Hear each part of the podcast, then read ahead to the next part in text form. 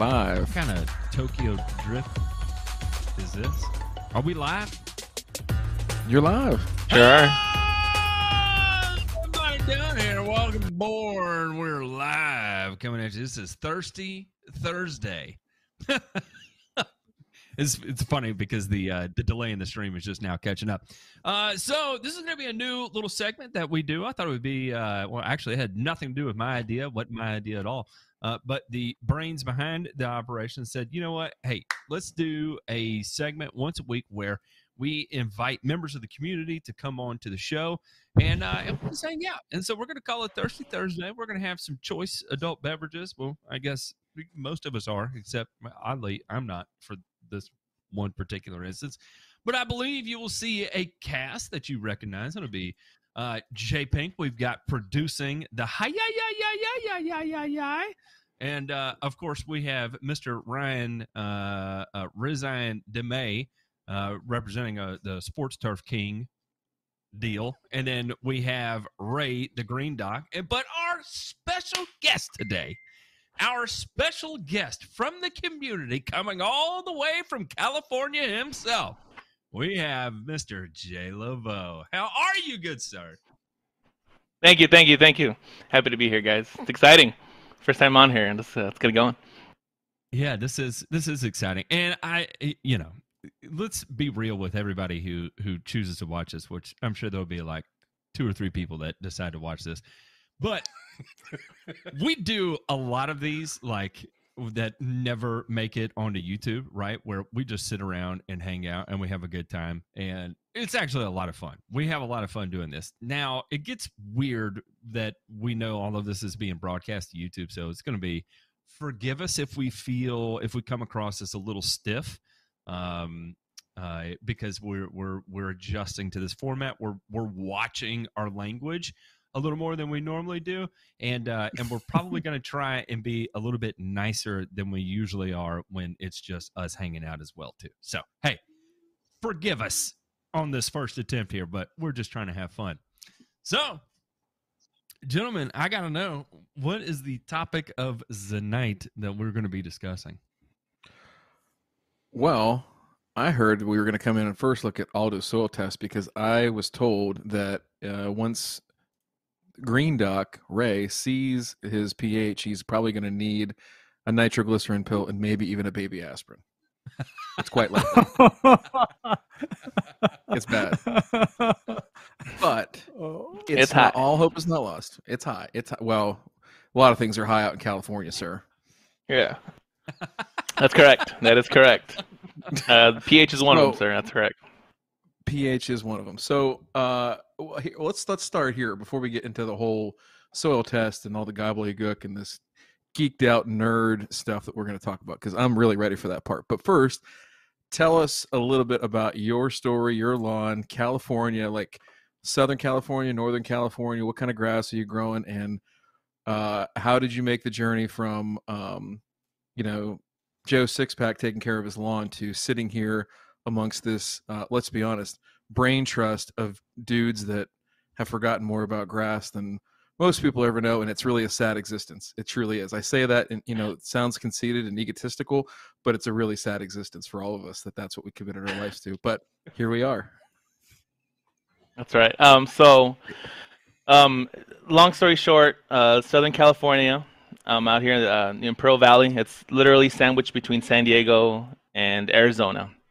It's a little middle of nowhere county, uh, just north of the Mexican border. So, um, as you can imagine, the majority of the population is Mexican, and um, it, it's not too much of a common thing for people to have uh, um, a nice stand of turf. Not not to say that there aren't any, but like um, real mowing isn't really a thing, at least that I've seen, and um, no one around here is really offering a type of service that'll take it to the next level, other than just your mow and blow guys that are around here. So, anyways, uh, 2017, I got my house. Um, I had uh, this this fried patch of Bermuda in front of my house. I was like, yo, I need to do something. So first thing I did was just water, water, water. Um, Google, Google foo, go get some Scotts, uh, do this, put some down to that. Um, throwing down fertilizer on Bermuda in December. You know, I, I, did all the wrong things that you could probably do. Um, not long after that, I started discovering um, people on YouTube, discovered people like Matt and Ryan Knorr, and Connor Ward, and stuff like that. And um, over the years, I've uh, just kind of developed my own little program, uh, adjusted differently just because I'm in a desert. I don't get like literally hardly any rain. Um, it's all, uh, I don't have in ground irrigation either. So it's just all hose end sprinklers and hand watering using the thumb, you know what I'm saying? And uh, here's uh here that this this is where I am right now. I'm excited for this next growth season. We're already going to break 100 degrees this weekend, believe it or not. That's that's kind of insane. And uh, so we're yeah, we're rolling. We're rolling. That sounds like no fun whatsoever. I'm not down with the, the I'm not down with you coming out of your house and it's a blow dryer, right? Like that's just uh, that's not me. But I live in Canada, according to some on this channel, and so Yes. I will take that. Uh, yeah, right there. Yep. Uh, yeah, you are in Canada. There's no doubt about it. It was it was 31 degrees here today, Matt. 31 Nope. degrees. I'm Goodness. It was awful. that is frightening. Not doing It's it. going to be 75 next week, but yeah, like okay.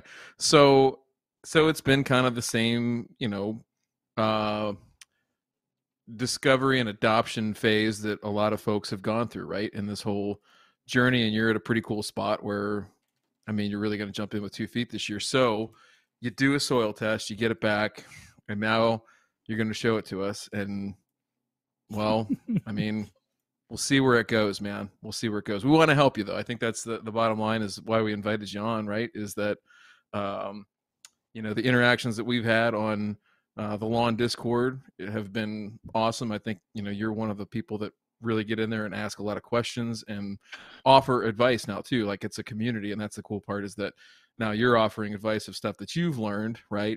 And that whole kind of web that gets spun in there is really, really cool to see. So with that, Ray, anything to add before we get started here? Have you do you have the nitro pills? Do we need to have a AED nearby? yeah, I was gonna I was gonna ask for a defibrillator real quick. Uh, I don't know if we have those in Hawaii or not.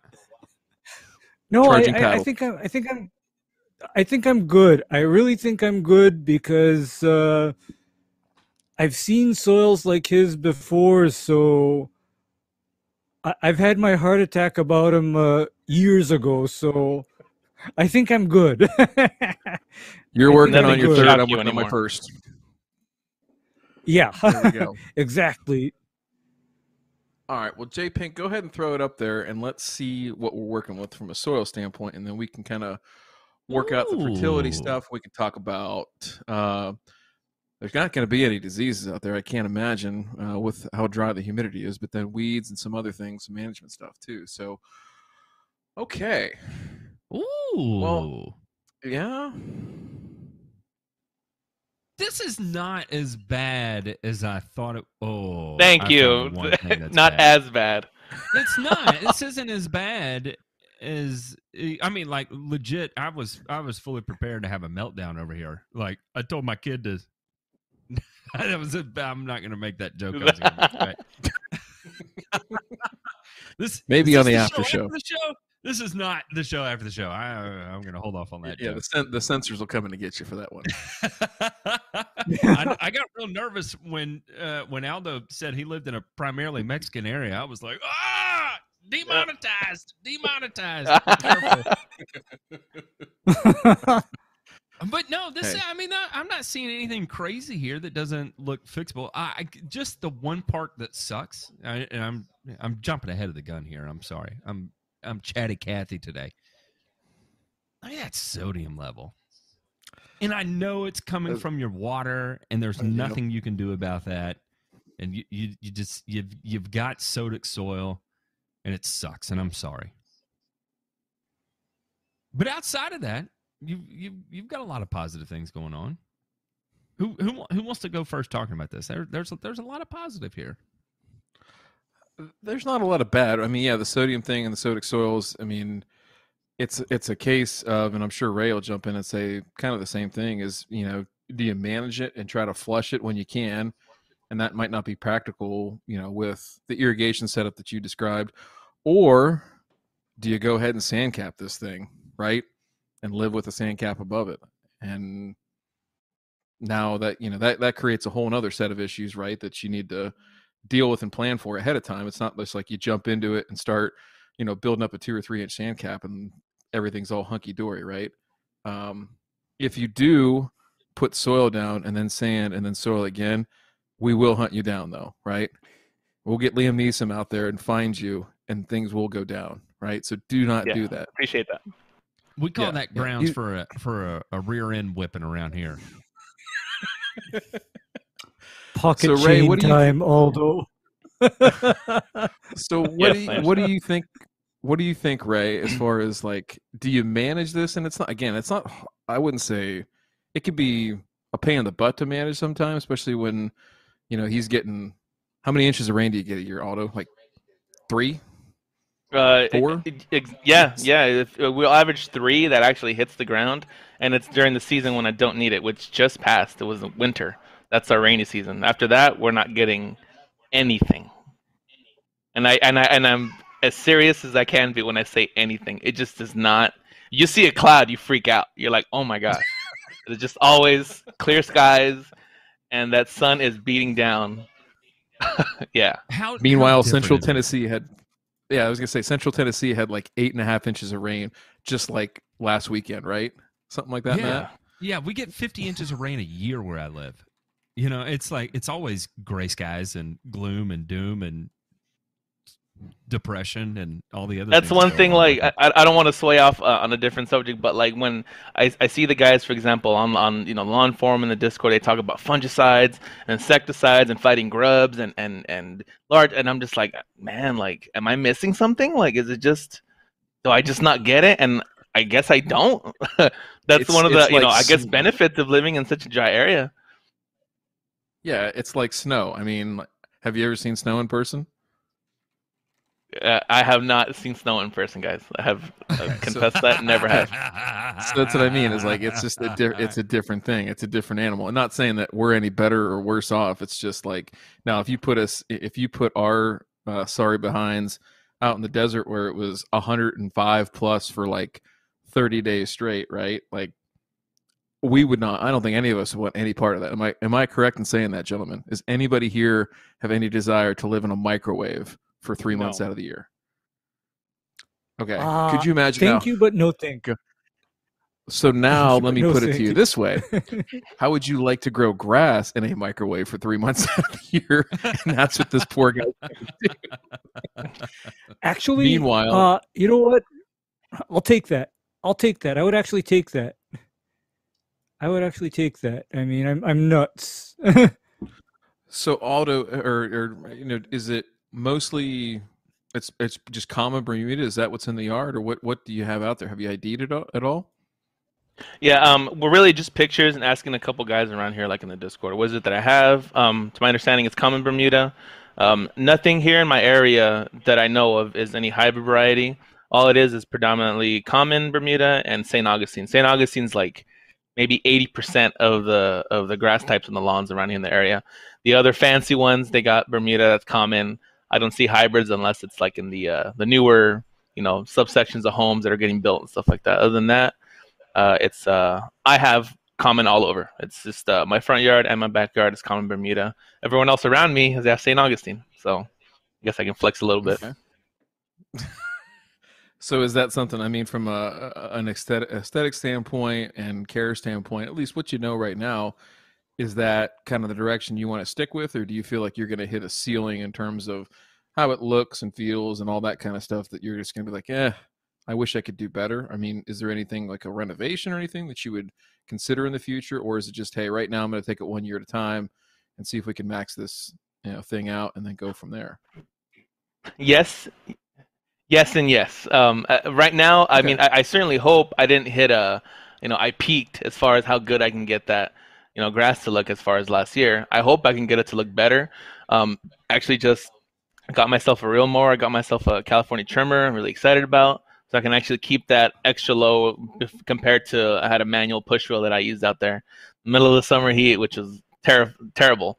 Um, but that's you know another story. But anyways, um, yes, I would like to um, you know, in the future, I don't know how many years from now, um, renovate, uh, go into like maybe a hybrid variety like uh, TifGrand, or if I can get some Tahoma 31, that'd be great too. Um, but uh, you know, there's the funding involved, of course, and then not only that, but I understand killing off uh, common Bermuda can be quite difficult, and you know, just to get that layer of like like you were mentioning about a sand cap, that'd be another challenge. Adding irrigation, that's quite a project. That'd be turning into uh into our friend Ben here with his uh drainage issue that he's got right now. That's Hopefully not not, an issue. but That- that- that- yeah, that's that's ripping the entire crust of the earth open and making that part of it your own, right? Like that was self-sacrifice. I mean, there's nothing about that that's even remotely normal, and I just appreciate so much Hats off to him, man. how am- much amazing. effort he has put into that. it's literally like if it, if it is the definition of 110%. We'll have we'll have Ben on here sometime. That'd be a good thirsty Thursday Yeah. uh It would. guest an He episode. would drink once a lot once of he gets it all scotch. Yeah. He's got to finish it though. it. If you're Ben, Ben, if you're watching, you got to finish it before you come on. We got to get that bent grass sod down. So he's close. he's really close. But in any regard, no, that's good information too. That kind of gives us something to go off of in terms of how you're going to approach it. Now, I will say, if you go to renovate, there are some videos on how to uh, interseed with Arden 15. I'd ask that you don't watch those because it's a pretty much garbage thing to do. So just Roger. that. there. Got it. Um, so anyway, um, back to your lawn here. You've got um, you know, the sodium issue aside here for a second. So let's just look at the basics NPK. And Ray, what do you see if you were managing this and knowing the heat situation and everything like this? Is there anything that would change your approach in terms of trying to push this grass or maybe lay off? Because there is there is, if I understand it correctly, and I, I don't experience this, so I can't say for certain, but a maximum temperature, right? Uh, at which Bermuda grass will be happy, correct? Correct, correct. There is a maximum where I believe once you get over 120 degrees, you're going to have trouble even getting Bermuda to grow. But what's in his favor is how long are you warm in your area? Warm as in like winter- 90s? Or even 80s or mid 70s? my highs my highs will be under 80 for about three months out of the year. I'm, I'm out of that phase. Uh, typically man december december january february will be the months where it's it, like actually to be honest my bermuda doesn't go fully dormant. It's green. It's kind of just barely hanging in there. Um Mhm. yeah i would say december uh, January, February are the months where that I'm not growing. It's not growing. Other than that, um, you know, depending on how much I push it. I mean, this year, another thing that I wanted to mention, I'm trying to minimize the N I'm putting down on there. So um, I'm sure that if I banged it right now, it'd be fully green. I wouldn't doubt it. But I'm kind of taking my time with it. But yeah, just those those three months out of the year uh, would be a no go for uh, for Bermuda. Okay, because what that tells me is that you literally have eight to nine months where you can work on your nutrition and your soil. And to me, folks, that is a lot of time. You got a lot of time. And that's a good thing. You got tons of time, Aldo. I mean, uh, because already what I'm looking at is throwing down some uh, granular sulfur every three months and uh, acidifying the soil in another way all throughout the growing season. And that's going to be the biggest and most significant thing you can do. Because the fact of the matter is, is that seeing your actual calcium, magnesium, and sodium levels those actually will become impeders of anything else you apply. It'll literally get in the way of your your nutrients that you're trying to apply. So it makes perfect sense to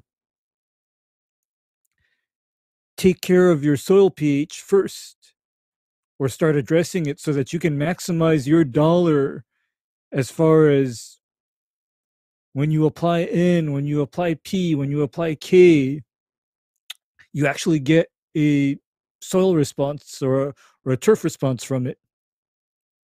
Right. Um, I Because I actually have already. uh, Well, yeah, I actually have already applied my first uh, application of sulfur. Uh, went five pounds Mhm. per K, and I've just been watering it. And uh, yeah, I was waiting for like you know the temperatures to come in and really get that in there and let it start doing its thing.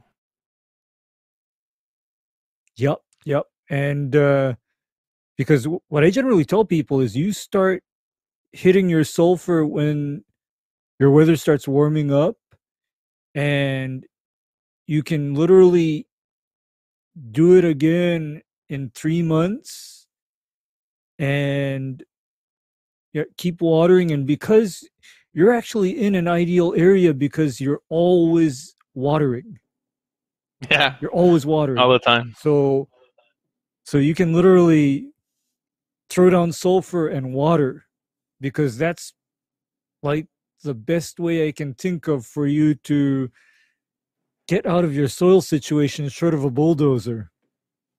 Yeah. Ray, r- real quick, can you just talk on the why, uh, uh, uh, the or I guess the the release characteristics or breakdown characteristics of sulfur and uh, how that actually works on uh, buffering the high pH of the soil?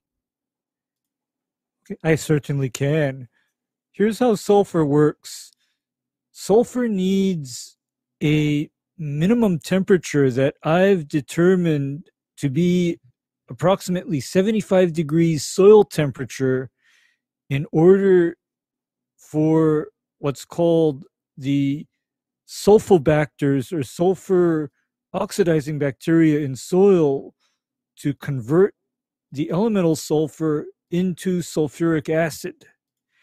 And the way that it works is you throw down granular sulfur, the sulfobacter starts digesting that elemental sulfur and turning it into sulfuric acid, and that is what buffers or corrects a high soil pH condition. However, there is another little factor in that your sulfobacter is not active and the conversion doesn't happen fast enough in soils where your pH is already over seven. So, Aldo is also familiar with applying liquid citric acid in between his uh, sulfur applications and doing it on a regular basis. In fact, I think uh, Aldo asked me about a system where he was looking at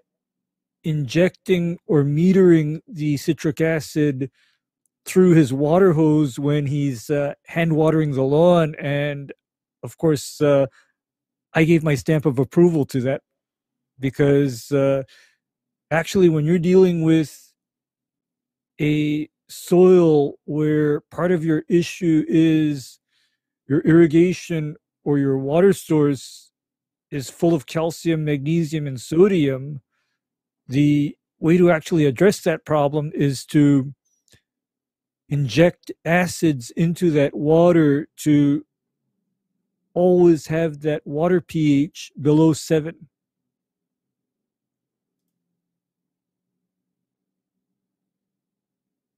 That's a, what a what a perfect answer that was, and Yeah. uh, you, you know, and the, the reason why I asked is uh, I get I get a lot of a lot of questions about sulfur and putting it down, and um, I, I you know I kind of relate it to that secondary release of like an organic fertilizer, right, where uh, uh, the the microbes will consume the organic matter, and then uh, crap, for lack of a better word, um, the NPK value of that organic matter, right?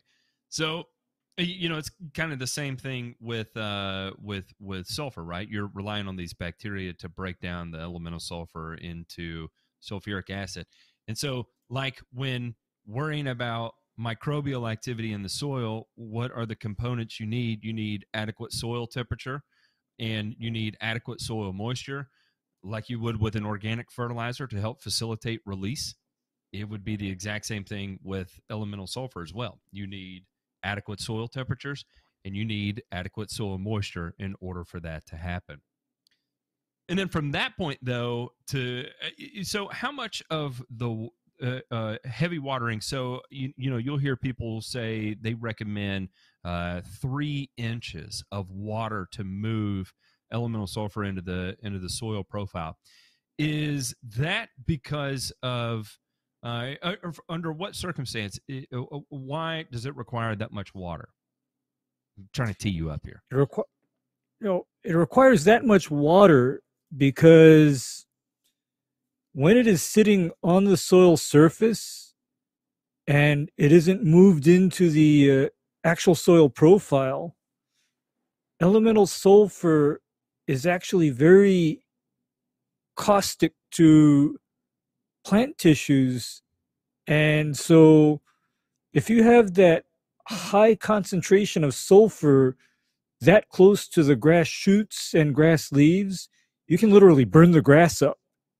And so, the way you mitigate that or prevent that is you water and you water some more until that sulfur that normally comes in the form of granules that look almost like split peas breaks down into the fine powder that it's made out of and then it just goes downward into the soil and is no longer sitting on the soil surface i, I cannot emphasize enough how caustic sulfur actually is to plant tissues. And in the case of Aldo, I'd be especially concerned because I know quite well how high his daytime temperatures are actually going to get. Because I'm also familiar with sulfur as a fungicide and miticide on things like ornamental trees, shrubs, and fruit trees. And one of the cautions is is that you cannot apply sulfur to foliage when your daytime temperatures are over 90 degrees because it just becomes too caustic and you're going to burn off the leaves. Um, what about bypassing elemental sulfur and going ahead and just applying diluted sulfuric acid? Is is that a reality? Is it too risky? Is the reward worth the risk? How does that look? Is it what do you what do you think? Should that be avoided altogether and stick to elemental sulfur and citric acid, or uh, do you think there's a there's enough forgiveness as long as you're dealing with dilute dilute sulfuric acid to to to take on that type of project? Well, I only even mention sulfuric acid when I have the assurance that the person that's handling it totally understands the risks of dealing with sulfuric acid because when you typically buy sulfuric acid, the lowest concentration of sulfuric acid that you buy is 30%, and you get that at places like AutoZone or O'Reilly's or Napa as the electrolyte for dealing with your lead acid car batteries. However, even in that 30% form, I want everybody to understand that that acid will disintegrate clothing. That acid will burn through skin. That acid will also make you go blind if it uh, goes into your eyes. So there's a lot of risks. I also know that you can get 95% sulfuric acid as a drain and mainline cleaner, but 95% sulfuric acid is even more hazardous to deal with because when you're in the process of diluting that sulfuric acid, when that concentrated sulfuric acid hits water, it will literally get hot enough to boil the water. And the only way to prevent that you know reaction from causing a situation where you have a steam explosion where that sulfuric acid and water mixture shoots straight up in the air possibly into your face is by adding that sulfuric acid to a very high volume of water slowly with external cooling and constant and vigorous agitation. Now, I don't know of very many people that have ever handled sulfuric acid and appreciates how reactive that substance actually is. I happen to have done it, so I understand, but for your average person, I don't think they've ever seen sulfuric acid make water boil.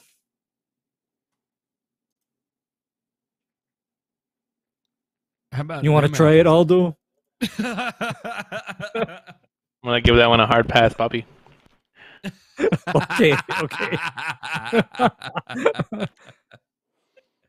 Whereas, whereas I know something like citric acid is relatively safe. Uh, no, you don't want to ingest large quantities of it. No, you don't want to get it in your eyes, but you're not likely to have a situation where when you're diluting and applying it, it's going to become reactive and you know literally explode into your face.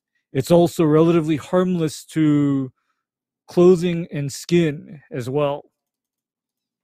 So you know that's just something a lot safer to deal with. And besides i mean tell me now aldo how did you source your citric acid because I think the the listeners need to understand, you know, the difference in safety versus say getting that one gallon box of battery electrolyte or else the quart of drain cleaner acid from the hardware store.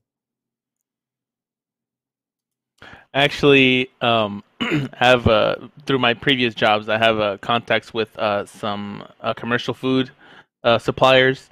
So I was able to actually reach out to a contact of mine at the, one of the companies, and I got your typical fifty-pound, you know, pail of uh, of citric acid, which I, I'm not. I may need more considering my situation. I'm not sure, but I think that's a start. I didn't want to just get something off Amazon, um, which is like I think a pound or five pounds, which can get pricey.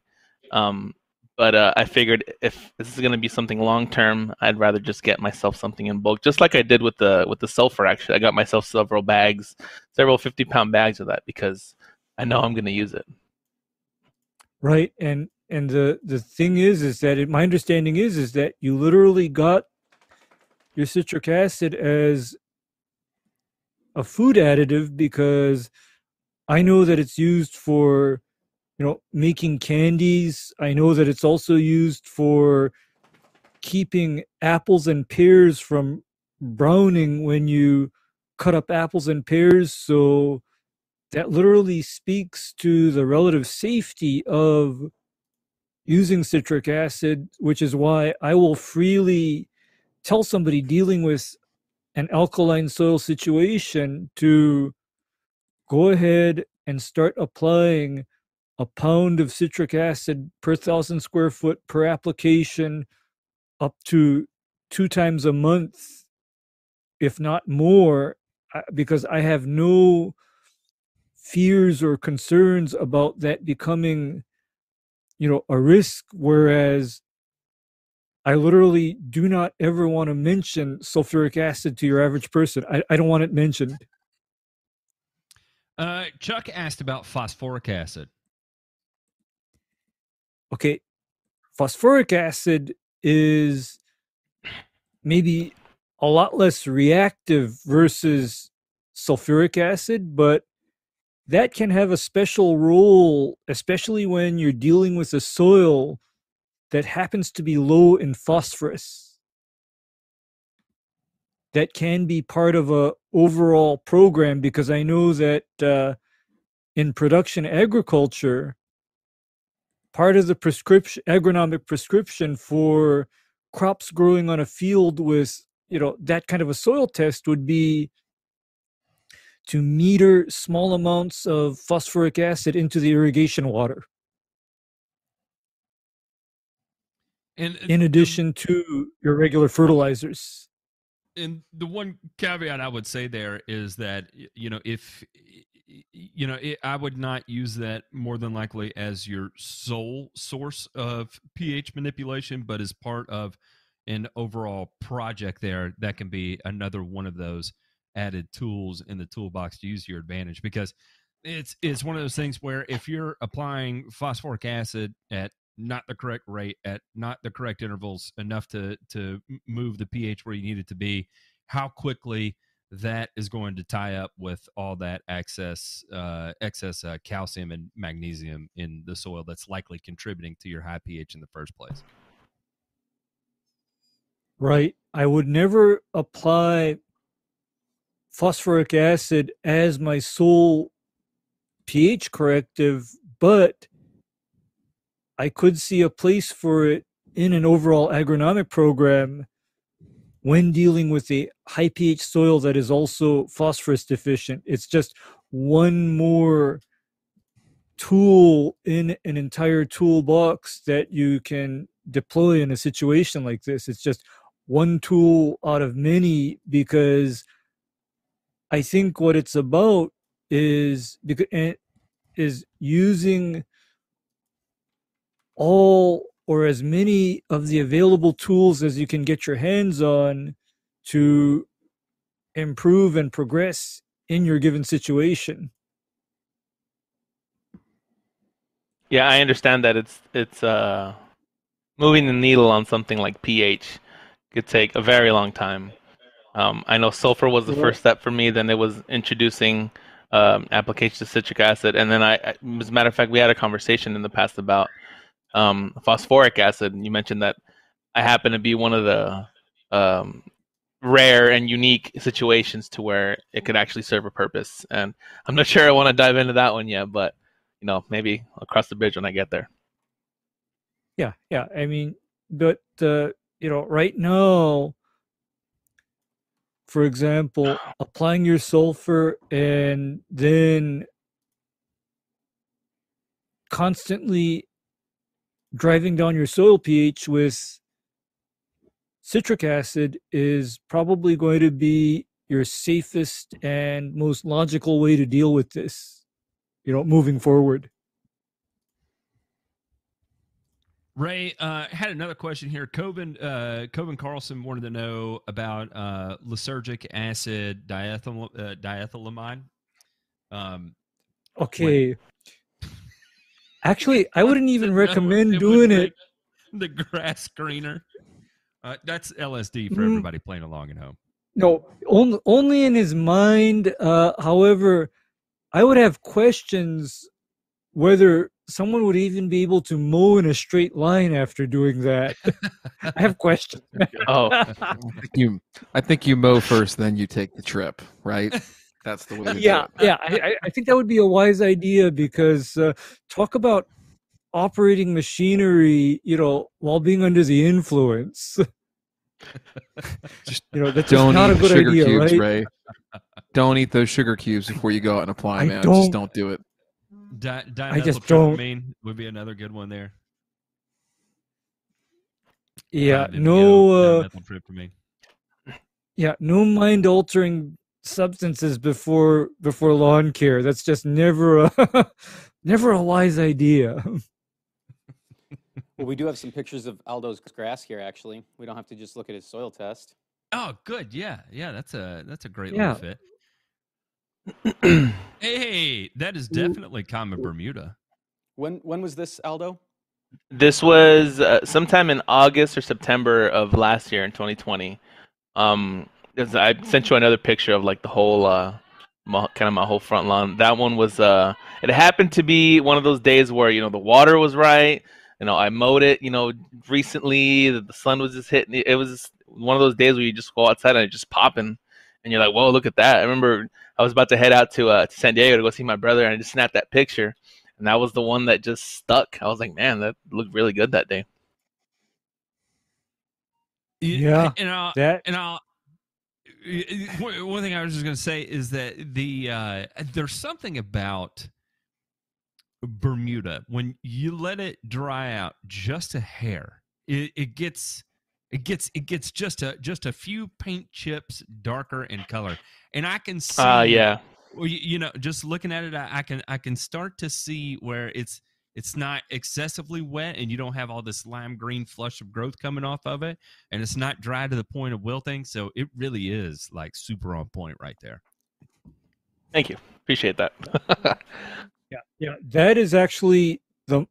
I consider that a model of what Bermuda should look like, and make note that the color of the grass is not almost blue. It is green, not blue. well it's also common bermuda and common bermuda is one of those that just does not really do blue very well at all you can't you can't you know force force you can only take common bermuda so dark you know and you can try and manipulate that however you want to do it uh, but it is its own it just it doesn't blue up like most of your other turf types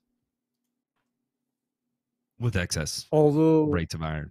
although yeah although what i can tell you is that you know once you get your ph addressed you'll notice that the natural color of that bermuda will tend to be rather on the green side and you're not going to need to throw a lot of nitrogen at it to keep that color either.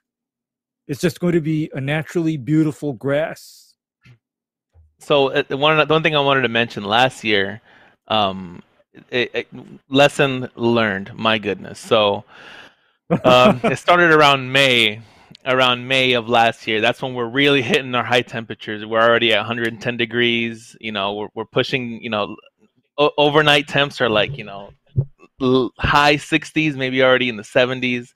So I Mhm. mean, that grass is is is rolling. You know what I'm saying? And um, I had just gotten some uh, some choice uh, 1648 from a, uh, a company that may or may not be still in business, but um, I went a little happy with that one, and man. I was mowing every other day, and it, there was some days where I could have mowed every day. Um, mind you, I was still in the mentality of, hey, it's Bermuda. Bermuda loves nitrogen. Uh, you know, just hammer that down with the N, right? And you know, so I was feeding it and feeding it and feeding it, and it got to the point where you know I was just transitioning from a rotary to a, a push reel, and when I when once I made that transition, man, I was mowing so much. Mind you, it's hot out there. No PGR.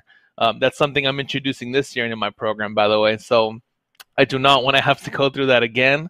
Um, another reason I'm trying to control that is minimizing my N this year. Ah, Excuse me. Um, PGR in my program once it calls for it, and yeah, that man, that was not fun being out there mowing that much. And have, have you Yeah, always used I, this I, real just, mower? I just cannot That, that that's actually I just bought that um, a couple weeks ago. Um, very happy. I'm part of the CT gang. A couple other guys that I know. Um, I, I it, it just seemed the the one that was um, made the most sense for me. I again I have common Bermuda. I don't have a hybrid that can take really really short cutting heights. I don't have TifGrand, so I don't need a, a, a greens mower. You know what I mean? Um, this was available in my area. I didn't. Another thing too, I didn't really feel like doing the homework of like you know, researching, going to court. I mean, uh, going to court, going to uh, auctions. Um, eh, you know what? I, I I could just order one and have it shipped to you know the place where I got it, and then pick it up and bring it home, and that was it, man. I'm just happy with the purchase. I got nothing, no regrets, at least not yet.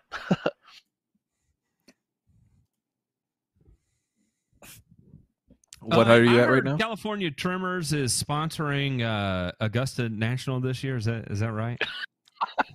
Sure. Sorry, that was, Um, that was a bad. Ryan, I'm at uh right now. I'm I actually at at half inch. Um, I- I'm still growing in. Actually, if if, if uh, J Pink, you want to put up the picture of just the other day, um, actually just yesterday, I took a picture of what my lawn looks like, and it's greening up. I'm getting see, so it's kind of uh, greening up there a little bit. So I'm kind of keeping it at a half inch till it all kind of grows in, and then I'll we'll see about adjusting a height, maybe going down to like three eight. Three eighths is the lowest on that on that mower. I want to say maybe it's even lower than that, but um, I don't intend on going. I intend at keeping it at a half inch all year long if I can. Actually, sounds totally I can tell you that my experience with common Bermuda is that it is a very stable and easy to take care of grass between, say, half an inch and five eighths of an inch. This is not common Bermuda is not the kind of grass that you get crazy on and take it down to like two tenths of an inch. You don't do that to common. Uh, between half inch, five eighths, maybe even three quarter Mhm. is you know a perfectly sane and reasonable height, and I think you'll be very happy with your grass at that height. You know, you'll be happy because if anything, trying to push it lower uh just gets difficult. You know, it makes it hard. Last year, uh, the picture that was shown earlier from last year it was uh, I want to say it was at three quarters um, during that time. There's an aerial pic by the way. That was cool. I had a friend with a with a drone that went out there. Um, And it took th- us some issues that you may or may not see there. I don't know if you see that little little ring down there on the bottom. Uh, it may or may not be fairy ring. I'm not sure. I want to see how that how that behaves this year. Did there Um, used to be a tree there. and I was gonna say. it I- I there used to don't know. as a matter of fact, so this is interesting. So when I purchased my house, um, I learned more about the property from my neighbors than I did from like anything else. I would always ask my neighbors, "Hey, w- was this before?" Or a neighbor had told me, "Oh yeah, a couple years ago, um, there was all this like you know old you know um, I don't know washing machines and, and just house equipment on the lawn for like months."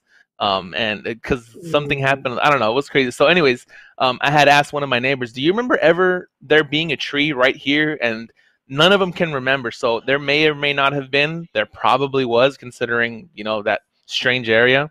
Um, I've I've gone and like you know gave it that extra watering, um, hit it with extra you know uh, fertilizer or, or some iron. Nothing had really seemed to to affect it in any way. Um, I have, like I said, I, I don't deal with disease, so I don't I haven't really addressed it as far as a fungicide. So I, again, I want to see how that behaves this year, and you know, go from there. This was uh sometime in July. I think I was still on a rotary here. I'm not sure. Looks damn good, man. still I mean, on still on Thank you. rotary and uh, just feeding it, but you know that is still, to my eyes, that still looks green. Although that's still you know green, green, green. Because to be honest with you, I'm actually used to my grasses being more on the pale side. Mhm. Just a little paler, and that's related to you know height of cut frequency of mowing you know all of those things but Sounds this like a lawn five-step just process. green. It's it's Yeah, it's this funny. lawn just I- looks green. I, s- I smell Go ahead, what you're stepping in over there, Ryan. Uh, mhm. I think about uh, I, you know, there there is the allure of low cut turf, right? But when you're talking about common Bermuda, there's kind of that that critical uh, threshold there that once you go below a certain height of cut with common Bermuda, it's just impossible to retain color in it. Uh, and I think that three quarters of an inch is kind of the sweet spot for common Bermuda in having uh, equal parts density, turf density to uh, color as well. Yes, your grass is on your head. But uh, Ray, what do you think? If you're maintaining common Bermuda, what is your uh, uh, optimal height to cut? i probably split the difference and don't go any lower than five eighths i get nervous about keeping it at three quarter because uh, in general, I also have to worry about things like thatch, insect pests, and diseases related to a turf canopy that doesn't dry out quickly. However, that is the one time where I wish I were actually growing grass in sort of an oven rather than a steam room. Because then, with the lower humidity, I don't have to be as paranoid about insect pests and diseases, for example.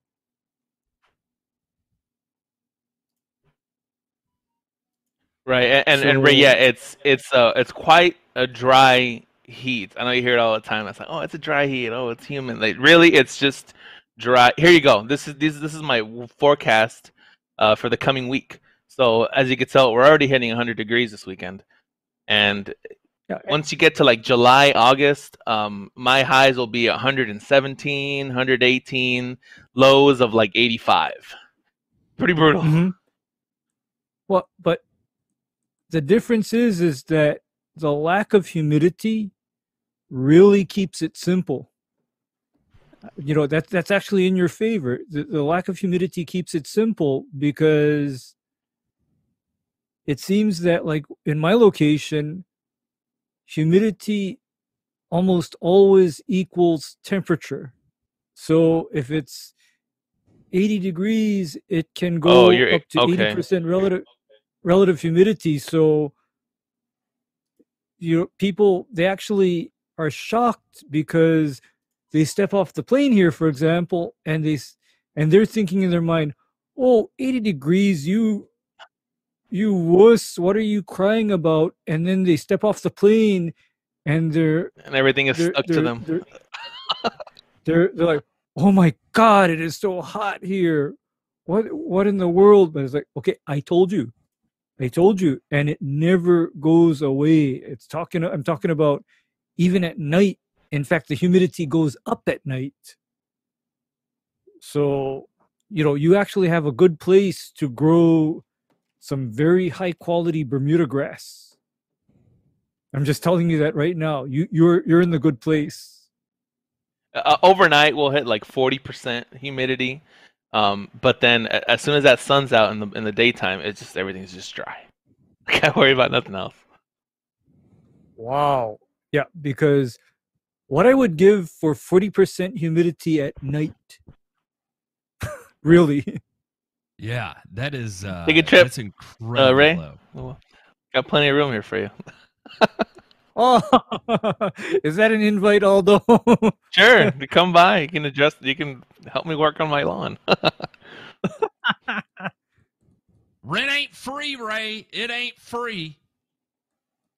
No. The, uh, it's it's funny. I I got people sending me pictures of what they're drinking right now, and then someone also said, uh, "Challenge accepted to mow while on hallucinogens." I, I do not recommend that, but uh, apparently Unaccepted. that's One thing that was taken away from the conversation.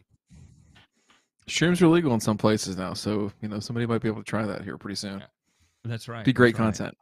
Content. Great uh, content. Turf culture's the- enjoying a humic on the rocks tonight, and that's uh that's mm, that's my kind of drink that's fancy Is that a high pH or a low pH humic? Because that can Mm. make a tremendous amount of difference. straight out of Georgia. So uh, let me see here. I'm trying to look up ET rates for uh, Imperial Valley, and there's some ridiculous numbers on here for monthly. So let me do this real quick. Uh, yeah, that's yeah, Ryan, what is the ET for Cali, you know, during the growing season? Seven divided by. Holy smokes!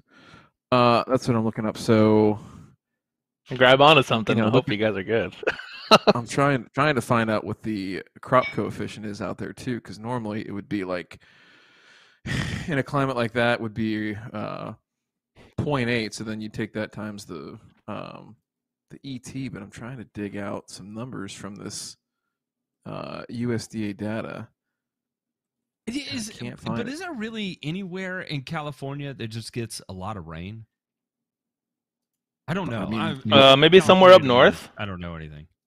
like north of uh, Northern. um, Eureka, California. Yeah, and, uh, Eureka, Humboldt Crescent City. County. Yeah, like up there, it's pretty much like a Pacific Northwest kind of climate from that point straight up I five all the way through Oregon. N- North into North California is also Canada, Matt. By the way, just so you know. Oh, I already knew that. I mean, Yeah. even where you are is Canada to me. So you know, this is. This is we may as well be Asia. We're just so far east or west. I'm sorry. you are. You are actually in the far east. You have gone so far west in California. It is. It is Start over. Far east. Yeah. In fact, when I met my wife, the first thing I asked her was, uh, "Are you are you from California?" And she was like, "No, you idiot. I'm from Japan." Yeah. Sorry, that was my Far East joke. Some attitude back there. Felt that one, bro. so the best I can do is from Phoenix, and they're pretty much during summertime. You know, from starting in about now, you know, first of April on through by the time you get to May. So you know, the first four weeks of the real growing season, it's about uh, an inch or an inch and a quarter a week, right? And then it goes up over two inches a week as you get into summertime, right? So that's just replacement at 80%. So, you know, you could you could have a comparatively drier week and now you think about two inches of water over how big's your lawn? Uh, my front altogether, it's about 34. So that whole big section and the small section there, the tiny section on the right that we share with the neighbor, that's about 3,500. 3,500. So, I water a lot, bro. I, I actually have it down to freaking science. I know exactly where I need to put my oscillating sprinkler for how long uh, to maximize the time. You know, the, the time of the dude. I have spent too much time on my. Oh, I don't want to say that. I spent too much time on the, the sprinkler. You know, you know, adjusting it just so where it's right on the sweet spot. And yeah, bro, it's just I, I've, I've I I got it. I, I'm I'm good. so I, I mean, I'd So pray you- for a little bit of rain here and there, but uh, I, I got the wandering down. so peak demand if you were if you were irrigating at 80% replacement of ET, right, evapotranspiration, that would be about 4400 gallons of water a week on your lawn, on your 3500 square foot lawn. My water bill's pretty high in the summertime. I mean, yeah, considering What do we just, I mean, let alone the yard, but like, I mean, I got kids, they all bathe and all this other stuff. So yeah, man, it's Hey, what do we It's- say? it's man? It's California. Every, everything's high in California. Everything. everything's high, but but seriously, I can literally imagine you putting down, you know, ballparking it up to four inches of water per week to totally replace. Th- that's that's about right, right? Um, I, I typically uh, during the hottest. I, I remember during the hottest part of my season, um, man, I was watering eh, like pretty much every three days. Every if I if I missed a day, um, I'm gonna I'm definitely gonna show where all my hot spot, localized dry spot. Um, I know where they are, and then even even just the grass, you could tell that it's just thirsty. Like I need some water. Um, so it was every three days um, depending on the section it'd be like you know the 20 30 minutes per section um, each time each each watering uh, was putting down at least an inch at least one inch i know i'd go out there and i put down my little uh, little uh, what are those called uh, the, uh, the the the little Tupperware, little Tupperwares I just put out there just to Tuna see how much water I'm getting down there. Uh, No, no, not quite tuna cans. I mean, I don't, I'm not a big fan of tuna to be honest with you, but like I, I just put out these little containers that are flat and wide, and excuse me, I just go out there and just see how much water I'm getting down. It was at least an inch every time I watered. If I didn't do an inch, I'd be too afraid of like if I did a half inch at a time more regularly, I wouldn't get any uh, root like depth to go down and drive down. I was just trying to maximize the time I could have between watering so I can actually help the roots drive down as opposed to just water, water, water, water the surface to keep it cool and not really have any root, root growth. I'm trying to say. Yeah, there's nothing. There's. It's not going to be fun trying to drive roots into soil with 600 parts per million of magnesium either. I mean, that's just. I'm sorry. That's Tight. grass will not enjoy that.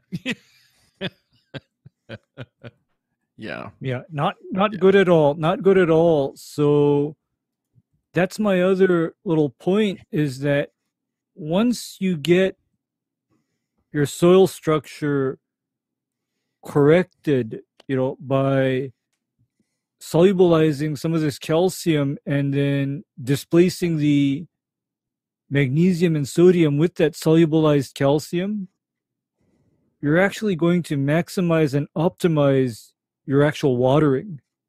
That's going to make a huge difference for you. So, you know, I always Something else say that Oh, go ahead. you know so i always say that to me aside from correcting shade if you want good grass addressing your soil ph is king you ignore it at your own peril literally That's a threat, Aldo. You hear that? That's a threat. I fear for my life. One thing I wanted to mention is, um, like I mentioned earlier, one of the things that I'm introducing into my program this year is PGR.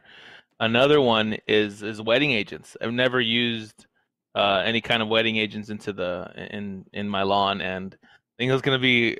Uh, I, I think I'm going to see the uh, the difference, uh, especially in the hotter months. Um, I uh, well, one of the things I'm going to be running is is one of those tournament ready um, uh, pellets, the ones that you know, the Pellet Pro, you just spray it out there. That's kind of what I'm going with right now. I'm still searching for like a secondary, um, something that I don't know. I, I wouldn't want to use the entire pellet all over the lawn. I'd rather just use those for like the spots that definitely need it. I'm trying to find a uh, another, you know, product that I actually already have my eyes on one that that uh, may or may not uh, have heard about. That's uh, from a a, supply company that's coming out in the future. I'm very excited for, and uh, I'm probably gonna go with that one just to see if I can uh, get some overall coverage as a uh, broadcast application, and then use the Pellet Pro for the localized dry spot.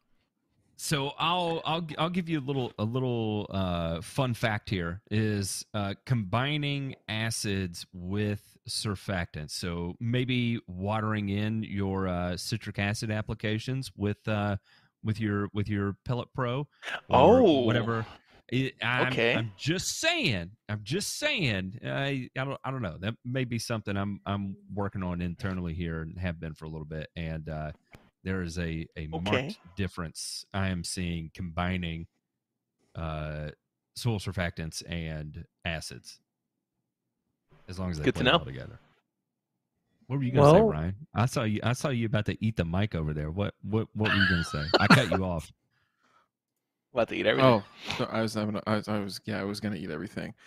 Um, what was I gonna say? Oh, so I think that's a fine plan. I think you know, wetting agents can be fickle, right? And and you know we see this in golf and sports stuff. What's work? What works for one person, you know, down the street might not work for you. And so I wouldn't be, uh, you know, I would give it a season for sure, but really try to monitor your results and you know the whole thing of it retaining extra water and all this kind of stuff here's what it does is it helps um, even out your dry down right so that the driest spots don't dry down quite as quickly as what the rest of your lawn does right so those hot spots and those localized dry spots don't pop up quite as quickly you're still going to see them and they're still going to be trigger points of hey it's time to water the lawn but I think using the the pellets in that regard, I mean, it's it's very much like a golf course situation. That's how um, those type of folks would deploy that kind of solution, right? Of, of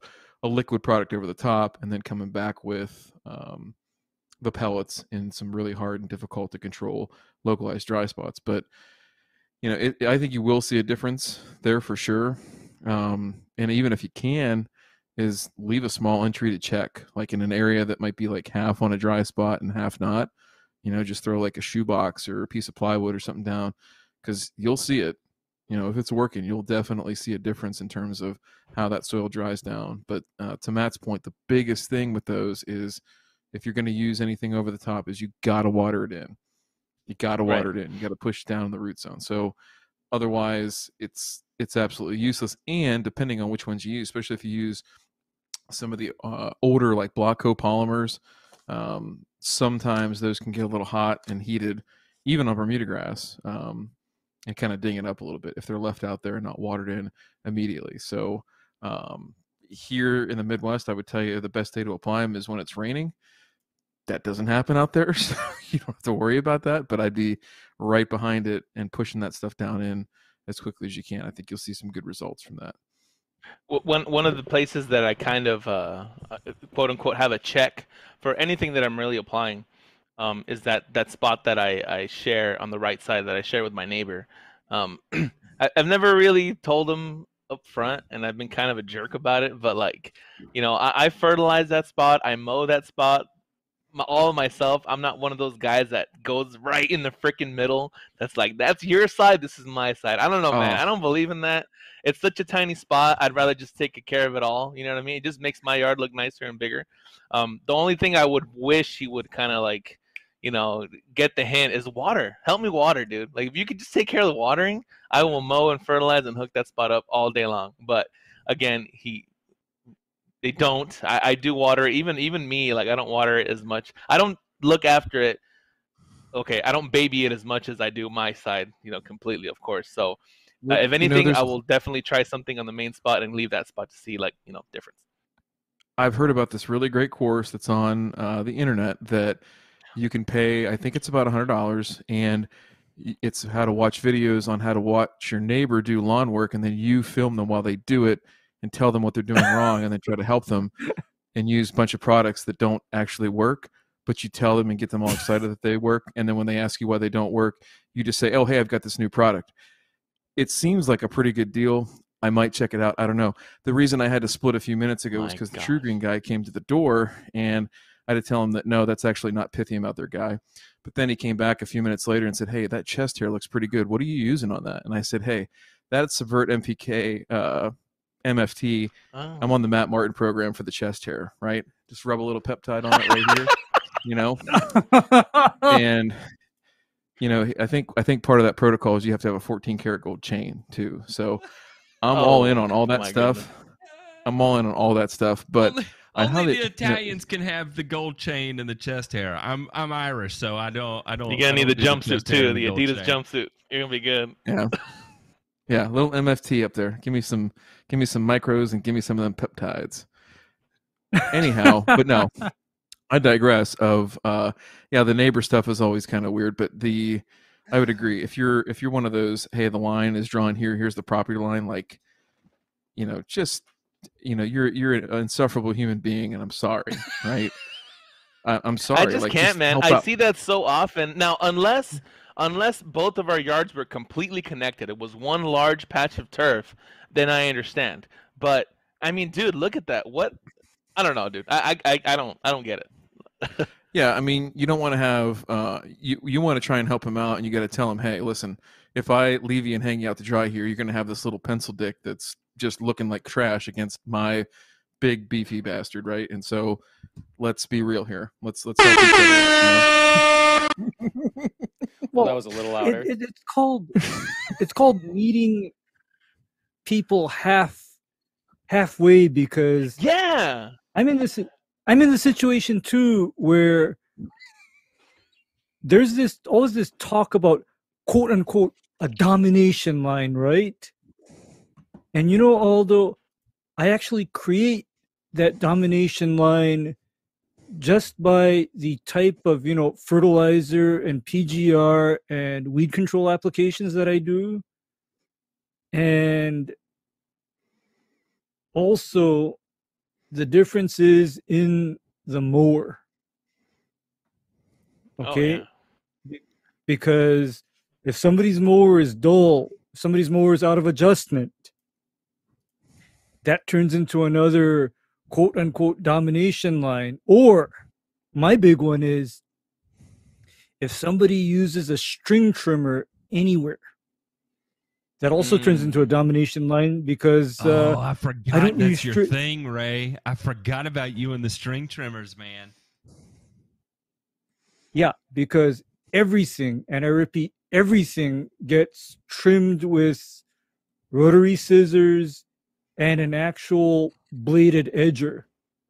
I mean, that's that's just just a signature. The old green dot special. You don't even need a coupon code for that, ladies and gentlemen.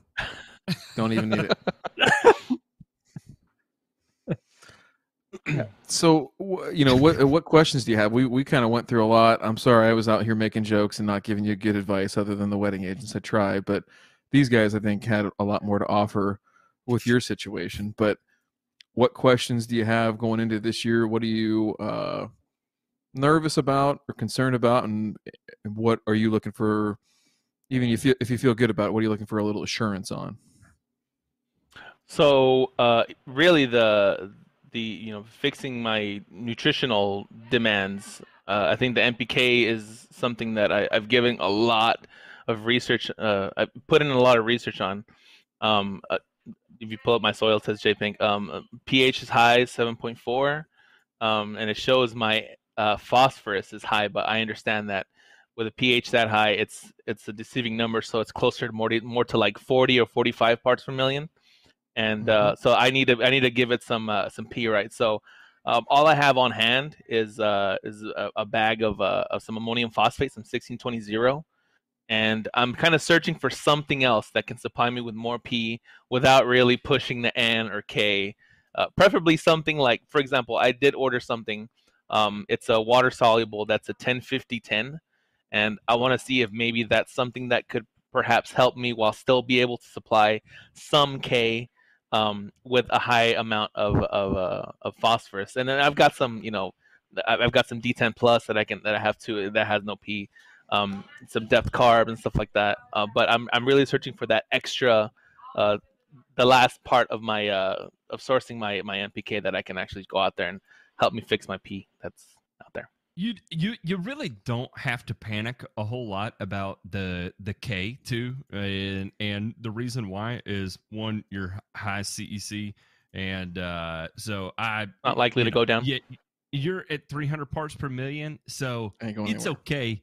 It, I, you know, it, even if, if you're if you're moving that up to 350, 360, which you're probably not going to do in a year when you're talking about the K rates, you're talking about applying so far, um, that it, you are still on a gradual decline. So, you know, just remember when it comes to K, right? You're going to be on a downward trend if you apply roughly approximately half of what you applying in. So, you know, as you're mapping out your year and you're looking at it, you're thinking to yourself, oh, well, I'm probably going to be somewhere around four pounds in.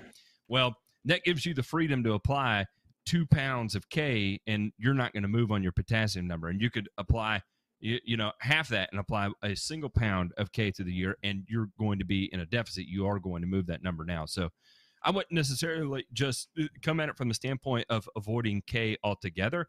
It's just that if you run into a situation where you can save money by not spending money on K, and you you- you don't have to, type of sort of deal. So could I I get away with, for example, getting through the year without applying any K? Uh, yeah. Look, and now, and this is this is going to be blasphemy if. And I'm coming at this from the the broke ass uh, lawn care operator perspective, right? So, um, when when you're when you're a lawn applicator, you're you're you're always broke. You never have the money to buy what you need to be doing. Uh, so, what I would be doing is I would be blowing my budget on lowering soil pH and just applying nitrogen. That would be my total approach on this. And in fact, I think I could free up enough phosphorus from sulfur and citric acid applications that I Oh, could yeah, totally right. get away with just applying ammonium sulfate for the year. Now, I would still feel guilty about that. I would still want to get a little K down, but you know, chances are I'm I'm broke and I don't want to blow the budget on it because I'm already buying the citric acid and the elemental sulfur. So I would be doing ammonium sulfate only on on your particular property right here. Now I would still do some micronutrient applications too, just for fun and and just that you know because when you spray them, everybody's like, "Oh my, is this real grass? What did you do?" And you're like, "Oh yeah, yeah, that's exactly what that is. You can touch it if you want." But anyway, that would be how I would handle this. I, I do have um, a couple products for, for micros. I've got you know some of the good old feature, and uh, some uh, some secret uh, some of Matt's secret juice that I got uh, quite some time ago. And um, just as, salicylic acid and micronutrients. It's nothing special. okay, well it's it's secret. That's all I gotta know. Anyways, uh, as far as NPK, um, all I have on hand that I could potentially apply to my lawn is again some D10 plus. I know that's not a whole lot of K, really. It's almost nothing, I think. And Yeah, that's not Uh, a fertilizer. someone either. Please do not use that as a Right. fertilizer. You'll you'll kill Oh, all no. your grass. and uh, I do have some 111 that I have just because I want to have it on hand just in case of anything. I do help uh, my stepdad. You know, he's he's got a he's got a nice Bermuda lawn. He's got hybrid, so I'm trying to convince him not to. Actually, as, as a matter of fact, let's to sway off for a bit short story. Um, he went out and applied a product that it's it's fertilizer mixed with seed into his hybrid Bermuda, and I was like, man, what are you, what are you doing, dude? And you know, he doesn't get it, but he just sees he sees the label, he sees the product, you know, and he just kind of like, hey, it's got to work, right? I'm over here trying to tell him, look at look at what I got, you know, I trust me when I say, you know, you don't need that, and you know, he goes off. But anyways, um, for example, that one one one is something for him that I'd go and apply. I'd help him out and make his lawn look nice. Um, and uh, as far as that, that's it. It's just uh, nothing else that I have on hand has any K. Um, again, just that one one one, and that's it. And then just some of the uh, uh, some of that D10 plus, but again, that's almost nothing. Everything else is just fairly N and P. I have another little question for you, Aldo. Yeah. Now that you have your, your nice Cal trimmer, are you planning on collecting clippings? Not at all. I haven't in. Thank you. I, I yeah, no, not at all, really. Just because, um, uh, well, one, uh, just having to stop and and take off the bag. Again, this is when I was rotary mowing. Um, take off the bag and having to dump it and move that trash can around, or having to walk to the trash can and dump it. I don't know.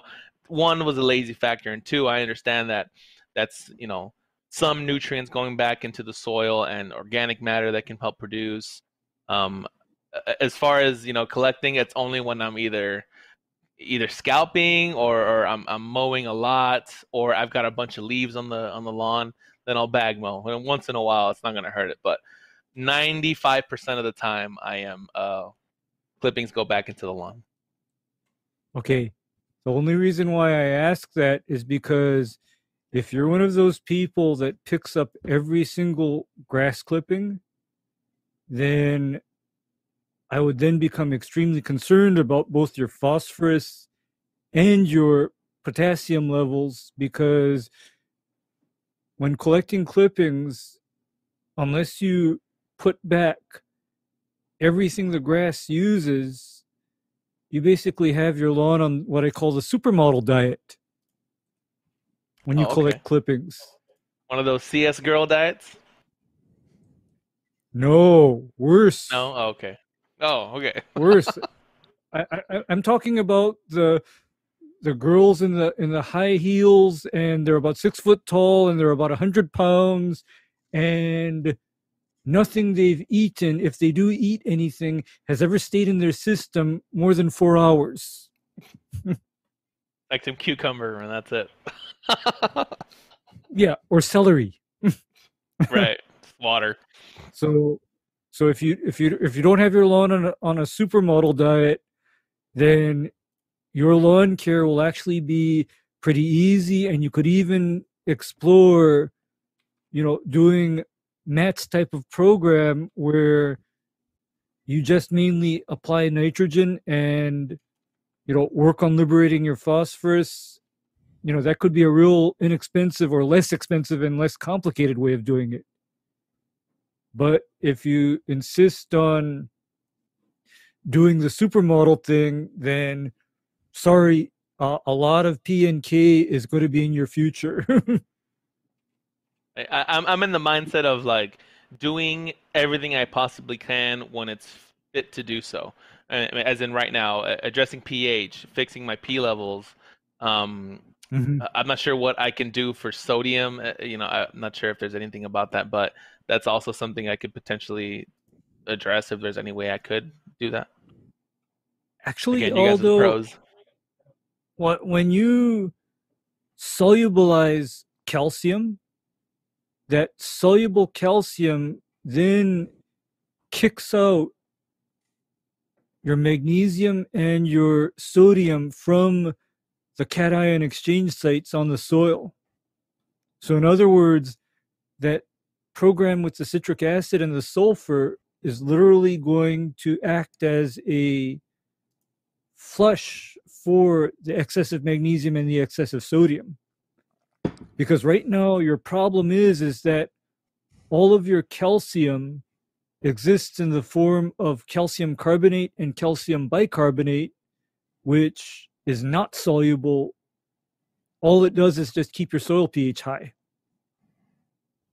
Right. right So Aldo, I just threw up a, a link in the Discord chat for you to take a look at. There's a product. This is by a company called Nutriculture, and um, very uh, widely unknown brand. I mean, they they uh, SiteOne carries some of their stuff, but they've got a pretty wide product line, and it's not something you're going to find online or anything. I bet if you wrote them uh, an email, they might have a distributor somewhere close by, and if not, they might even send you a bag straight from Chicago at their home office. But their specialty is um, soluble nutrients that are very well put together fertilizers, right? Chelated And micronutrients. Nice. chelated, yeah. So, and that's the nice thing too is that you know if you have watched the micronutrients or a scan video, you'll understand the difference between certain chelates, right?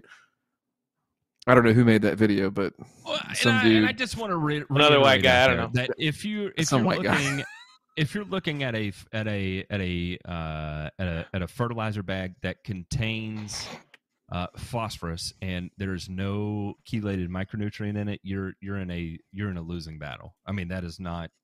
It just ain't gonna work uh, unless you have a have something in. I'm not going to get into fertilizer formulation because that's something I spent a lot of time learning, and I, I kind of keep that near and dear to my chest. But as a general rule of thumb, if it has phosphorus and uh, it is it contains a non-chelated micronutrient, it is hot garbage.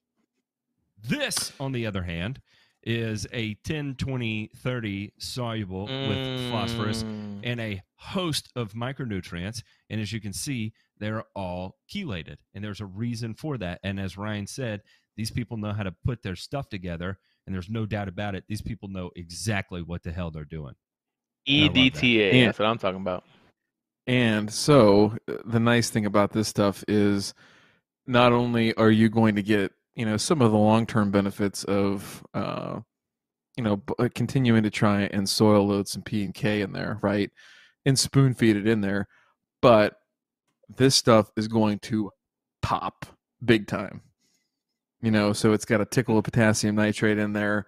Uh, you've got the EDTA iron. I mean, Matt, you go ahead and uh, we're not tacking pull the curtain back, but on a 1 to 10 factor of wow, I just put down that 10 20 30, what would you give this on a 1 to 10 scale the day after? Oh, this is this is a 10. I mean, the way this is put together, everything about this is is they know exactly what they're doing. There's no question about it. There's nothing about this that I look at and I say that doesn't make sense or uh, why in the hell would they do that? I mean, this is this is great, and it every bit of it makes perfect sense. This is a legit product. What did Billy Bob say in Varsity Blues? A tan, a tan. I can't say the last part because I'll get in trouble, but I'll say it. I'll leave Yeah, it there. yeah. yeah. But if you can get your hands on a Nutriculture product, for example, I've had nothing but good experiences with Nutriculture products. In fact, uh, like my favorites were Ryan. Are you familiar with the Bent Special and the Bermuda Special? I can't remember the the. uh, I think it's twenty five five ten on the Bermuda special, but uh, the Bent special is twenty eight eight eighteen, and it is a fantastic product. It's called Bent Special because they market it to golf courses, but it is highly useful in any cool season turf that you would like to grow. a fantastic product to throw down at rates ranging from an eighth to a quarter pound of N. No problem. Yeah. Insufficient The carrier volume. wha- That's the other thing. right? Because the reason why I mention it is because I remember the Bent Special as being the product that I could spray out with some extra chelated iron, and that is literally going to make the grass start to green up as I'm rolling up the hoses or packing away the spray equipment. It's literally going to start the greening process that quick and the reason why it did that is because a lot of the nitrogen in that product existed as potassium nitrate and ammonium nitrate for example.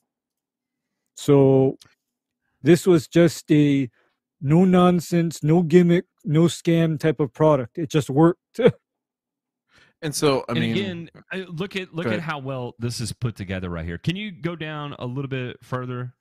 Uh, all right, ammonium phosphate, potassium phosphate, potassium nitrate, magnesium. Th- that was my little bit of question right there, derived from.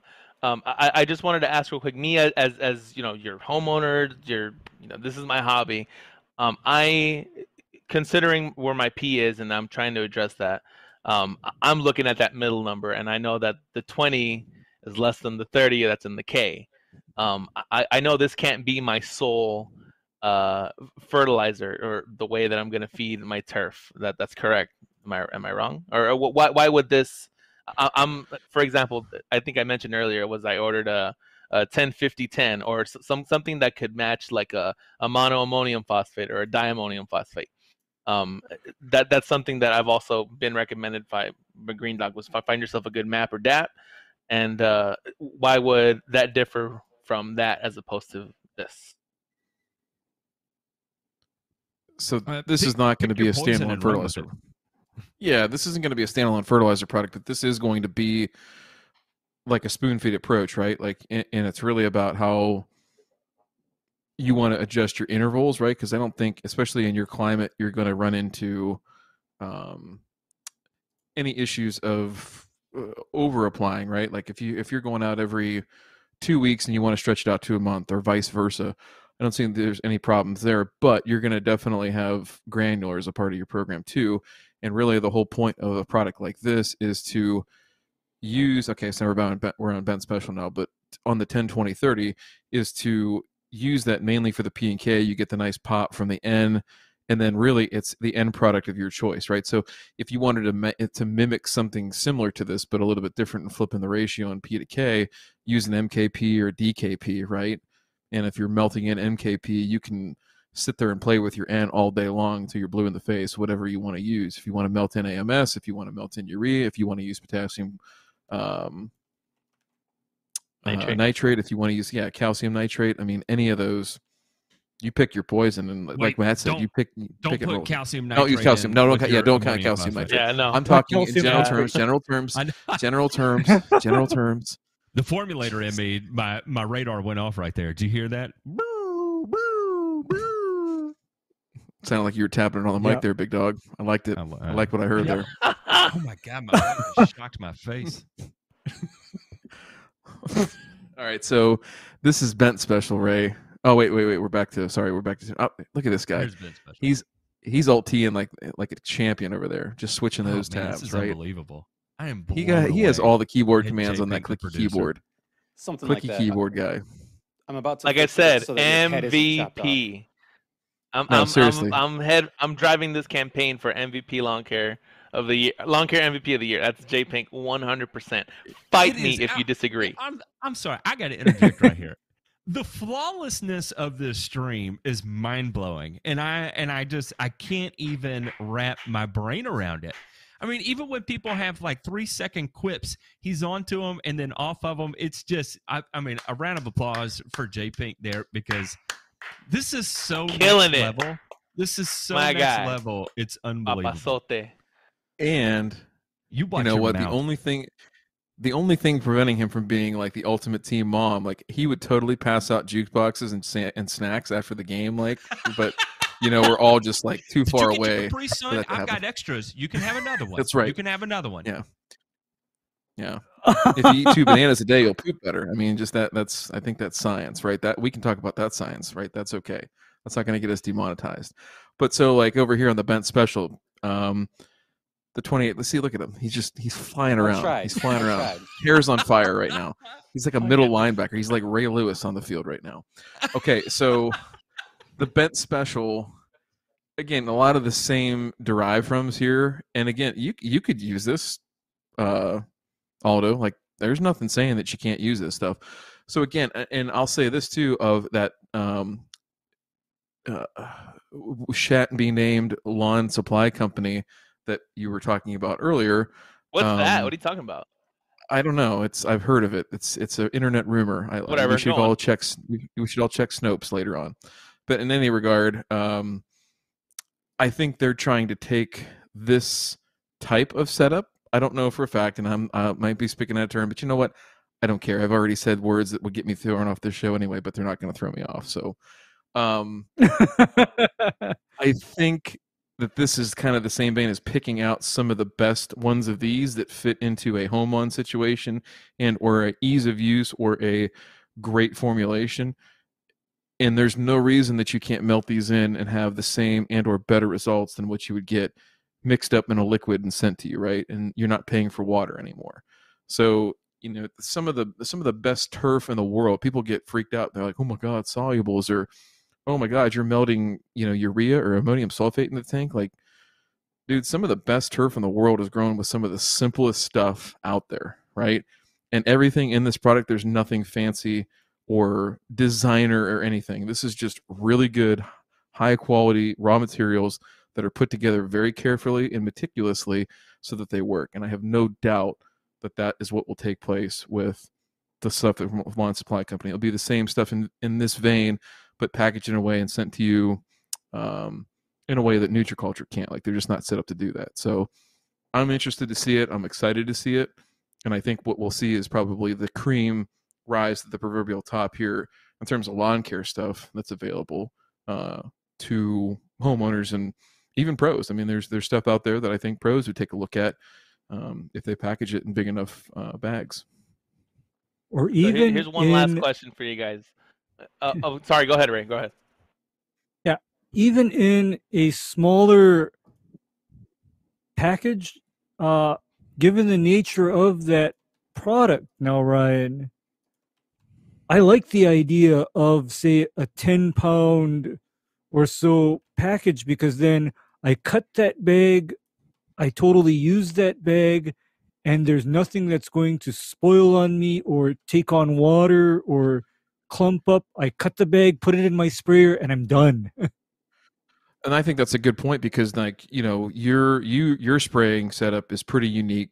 I love it, but it's pretty unique for a lot what a lot of folks are using, right? So you get into those ten pound bags and stuff like that. You get on a perma green, you get on a steel green, you get on a Z spray, something like that, and those smaller package size absolutely makes sense, both from a portability standpoint, like and taking them in the truck with you and dropping those in the tank as you go ahead and refill throughout the day.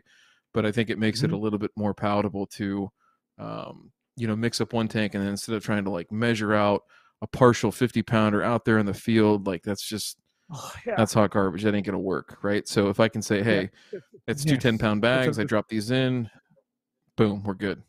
And the rate flexibility too and i'll say this from uh, running a, a, a permagreen you know for the majority of my career uh when when i i want just the smallest amount of fertilizer in the tank right and and you know when you're talking about spraying at 12 gallons an acre kind of deal there you know you you, you can't go too hot right i mean that's that's when uh uh uh, you know you you got your your uh, container of whatever liquid fertilizer it is, and you're literally just splashing it in there.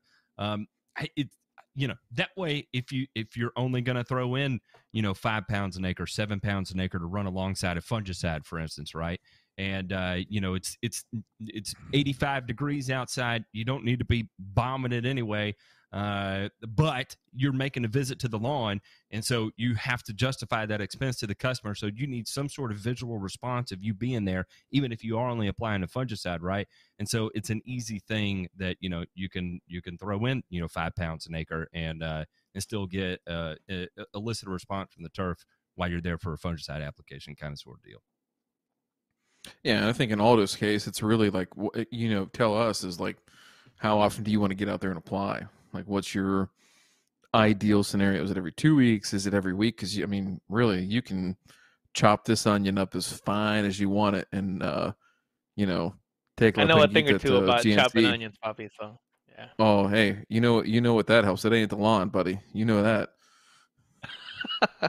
Oh, one one question. I, I guess I, I can apply quite often. Um, right now, you know, I'm in a period where I can, I pretty much go out there every day and just walk around and just look and say, oh, what the spots it still needs something. It needs some more water, or um, that pot that place. It, it's funny because right now, uh, my greenest places, my greenest spots on the lawn are my hot spots in the summer.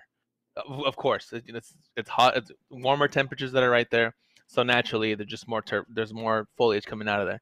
Now, uh, what I'm trying to do is uh, not try to push those parts, at least not until I can kind of get some even green going on there.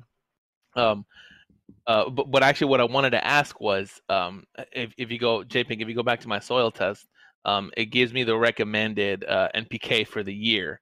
Um, now I know that that P is going to be much higher, or higher if if anything. But if this was your guys's uh, one of your guys' properties, what would your recommended NPK for the year be? Hmm. I mean, okay. Repeat your Uh, question there. I spaced out. Actually, I was replying to somebody in the chat. If uh, if Matt, if this was your lawn, if you took care of this property, what would your NPK for the year be, as opposed uh, seeing those those numbers shown below? Well, I would uh, literally, I just plug this into the uh, growth probability model to get my in rate right, and and then I would leave that there. But I, I told you I'm going to go about this the cheapest way I, I, I possibly can. So I'm going to spray. If this was my yard, I would spray some foliar micros, and I would only apply ammonium sulfate and Yeah, just worry about mowing it.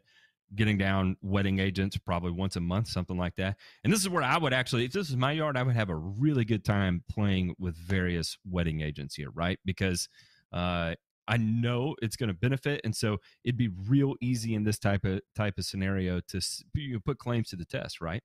And uh, and and do that kind of thing. But you know, again, uh, uh, budget conscious, all that things. Literally, I'm just running ammonium sulfate for the year. I'm going to mow it. I'm going to water it, and then trick it out with a little foliar micros and some uh, and, and wetting agents. And of What course, does that come I- back I know on- I'll- pH modification. What did that come back at on GP there, Matt? For total N. Uh, to to be honest, I have not uh, thrown it in, but I'm gonna say it's Oh, okay. it's it's gonna be. I I, I plugged it into five. that uh that uh the subvert one that you got, Matt. Um, Yep. Mhm. I uh, I want to say the three months, my hottest months are like at ninety five percent like growth probability. oh, I believe that uh, 100. percent Did do you remember the NPK though, or at least the N? Oh, oh, I, I can pull it up here. Hold on a second. Here, I'm gonna I- I'm gonna throw it in. I'm gonna set it because it is Bermuda. I'm gonna set it at a uh, um mm, actually, but it's it's gonna be real mode. So I'm gonna keep this at 0.75 uh, pounds of N, and then let me flip this to Fahrenheit because Celsius only exists in Canada. Uh, Hey, if you were if if he was six miles south, man, it'd be Celsius. So whatever. uh, where am I? Okay, here we go. Uh, 58.9, 64.5, 70.1, 70.6, 86, 92, 92, 86, 74, 62, 54. Uh, four and a half pounds in. When I- So yeah, the un- that- uh, that's like what Nice. So that's the thing. Four and a is half like pounds I- of nitrogen. Yeah. I think on that, the the one thing I, w- I would say about the GP model in these arid climates is that it undercooks because of irrigation, right? It doesn't account for irrigation. So that is one thing where I'd be probably leaning more closely to. I wouldn't say you know the six is here from the spectrum uh, recommendations. On common, I don't know that you'd need to go that high, but I'd say in that four to five pound range is probably fair. Uh, in in in being very deliberate with it in those high growth probability months for sure. Like pouring the coal to it for sure. Yeah, this is your your actual case for really controlling your nitrogen you know rate and 0.5 pound per month that would be to me half a pound of nitrogen per month would be really pushing it on something that i know is going to be reel cut And I'll I'll throw this in here that we if we drop your max in per month at a half pound, then you're going to be at three pounds in for the year. Yeah, just FYI, all I put so far after I scalped was a third of a pound of that ammonium phosphate, and then I've done nothing else to it since then. It's primed. and ready. so yeah you're ready it's all good and That was a scalp scalp day. That was, Should've that was gone scalp day I- where I- you you got it down lower. You what you dropped down the uh, the the reel mower a little bit uh, down to the last getting- setting, for example. Pl- plenty of scent. Yeah, it definitely was. And then there was some spots where I know where the I've got some you know deep ends. Um, I kind of just went in there with the string trimmer and went ham. You know what I'm saying? I know what you mean, and I'm not going to say what I call it because Right. this is yeah. YouTube. Right.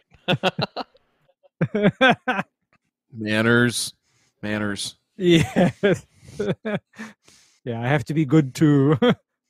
I know I, it's hard for me, but we're we're doing our best right now. So uh, yeah, I think the the irrigation is a little bit of a game changer. Not collecting clippings is is is a game changer there. So the three point two on common. I mean, again, I'm I'm gonna let these guys speak. They're much more well versed, especially in common uh, Bermuda grasses. But to me, you know, you really it, it just from a, a, a theoretical standpoint is you push as hard as you can and again, there's a limit to that, right? And I think Matt's probably in the wheelhouse of right of half a pound, you know, maybe a, t- a skosh more, but in those uh, 95% plus um, growth potential months, and really try to push those roots as hard as you can. And that's where, again, you want everything working in concert, right? So you want to be pushing your wetting agents hard at that time, right? So that um, everything is uh, well hydrated in the soil if you're going to do any other additional cultural practices besides the scallop, I don't know. I mean, is there anything else that you would do in summertime to uh, M- from a Maybe some more. Uh, mowing? uh, no, really, it's just mowing, and then um, I'll probably do another round of sand leveling, uh, for sure. I think I it, it calls for uh, sourcing my sands is a whole different subject, but uh, yeah. I, if- if anything, just another hard scalp, uh, sand, and then just try to push it again, but not try to overdo it. Just because last year I, I went down to the dirt, and then I hit it with like probably like a, a pound and a quarter of N, and that thing came back with a vengeance. And that was the start of like you're gonna be mowing a lot, dude. It doesn't matter that it's fully grown back; it's still gonna grow. So, yeah. Which gonna uh, to take it which, which this time. PGR are you going to use? Which PGR are you going to use? uh, I have something. It's called Edgeless. It's pretty much uh, Legacy in a tiny bottle. It's uh, Flurprimidol and uh. Trinexapac-ethyl. Perfect. Yeah, so your rebound won't be quite as stay uh, away. uh, it. stay. If you get a wild hair up your ass to run, uh, oh damn it, Ray, what did I what did I spray on the yard last Paclo? year? Yeah, don't do that. Yeah, yeah, don't. Paclo yeah, You sprayed the Paclo Paclo on Bermuda? on No. common. Yeah, oh, yeah, yeah. Matt did. I did. What? Oh yeah, yeah, yeah. Yeah, And Matt- I, Matt trust me, and I went into it fully aware that it, in all likelihood, is a, an effective tool at controlling common. So I was running low rates of it, and it it legit grazed the turf. But if you if you really narrow down on that rate just right, you can you can keep it somewhat okay. You can keep it presentable. There's no doubt about it, and you can go in easy, especially running it side by side with uh with trim pack. You can easily go two weeks without without mowing. I mean, like no problem whatsoever. Yeah, that's that is that's harsh. It's not On- a good thing. Well- I do not Mm. recommend that to anybody. Yeah. Well, What was the rate you were that's running again? where, Uh, I'd have to look, but it, it was somewhere around like uh, six ounces an acre, something like that. And I think Oh, I was man, running I saw- uh, ten to thirteen ounces an acre of uh, of trim pack. And when I Oh, say man, clipping on- volume, clipping volume a after a week was, I mean, I could not fill up a quarter of the bucket in the John Deere. dusted the bottom of it, right? Yeah. Uh, So on- on cool season, to give you uh, give you an idea, like if we're trying to take out POA with that stuff, or really trying to suppress it, we'll go 24 ounces to the acre and mix it with uh, uh, 16 to 20, eh, like 16 ounces per the uh, to the acre on uh, Trinexapac-ethyl. Yeah, and that's a normal spray on like a bent grass fairway uh, or something like that to to control and beat the crap out of POA. So it's That'll smoke the totally POA, different. won't it? Smoke Uh, the 24 POA, ounces. Uh, uh, 24 ounces, yeah. So you get some really good regulation. And uh, uh, you got to be careful too on cool season because uh, times of frost, like it'll bronze the crap out of something. But um, yeah, it's totally different. I mean, on um, on Bermuda, the- I think the edges will be good because your your suppression curve is going to be, it's not going to get as high as what you would get out of a, a higher rate of uh, Primo or Trinexapac, but it's going to be a lot softer curve, right? So you're not going to have that big increase in suppression and then that big fall off and then the rebound that comes after. It's a much more um, kind of lower uh, growth curve, so or, or excuse me, growth suppression curve. So you'll it, it's much more forgiving in that sense, and I think you'll like it. So a good thing to use, good thing to have on the shelf. Good call, Ray. And I, I'll tell Yeah. you, Yeah, that uh, was him. That's the big Yeah. benefit of uh, Anuew too, right? Is going to be that uh, that rebound curve, and I'm going to play with that more this year to watch uh, how that interacts with Common Bermuda because I just I don't have the experience with it. So um, I had a Actually- re- I had a go ahead, Ray. Actually, I can tell you guys that Anuew on warm season grass, it basically what I see out of it is that it smooths out how, for example, Trinexapac takes a while to start working, but then once it starts working, you get out of regulation so quick. So what I typically do for example, when I need to regulate somebody's zoysia grass really hard, Matt, you're familiar with my three-way mix of Anuew Trinexapac and Flurprimidol, right? yeah, You know, one, that's, that's one, two, balls three. to the wall. No, Be in a you know what that's called? No, that's called uh, no more than half an inch of growth in two weeks. On Oh, no zoysia, that's question. normally kept at a- that's normally kept at a half an inch height of cut, and on Bermuda, that too translates out very well. But in speaking to flurprimidol, there's a big difference in how it affects Bermuda grass versus paclobutrazol. I find that the flurprimidol is not nearly as suppressive on the Bermuda, and your duration of of growth regulation is such that I can be assured that the Bermuda will come out of it within a month, whereas if somebody did do a very high rate of paclobutrazol on their Bermuda, I literally do not expect that turf to grow for up to 60 days. I don't expect it. I mean, it's it, no Paclo. Paclo is that serious on Bermuda.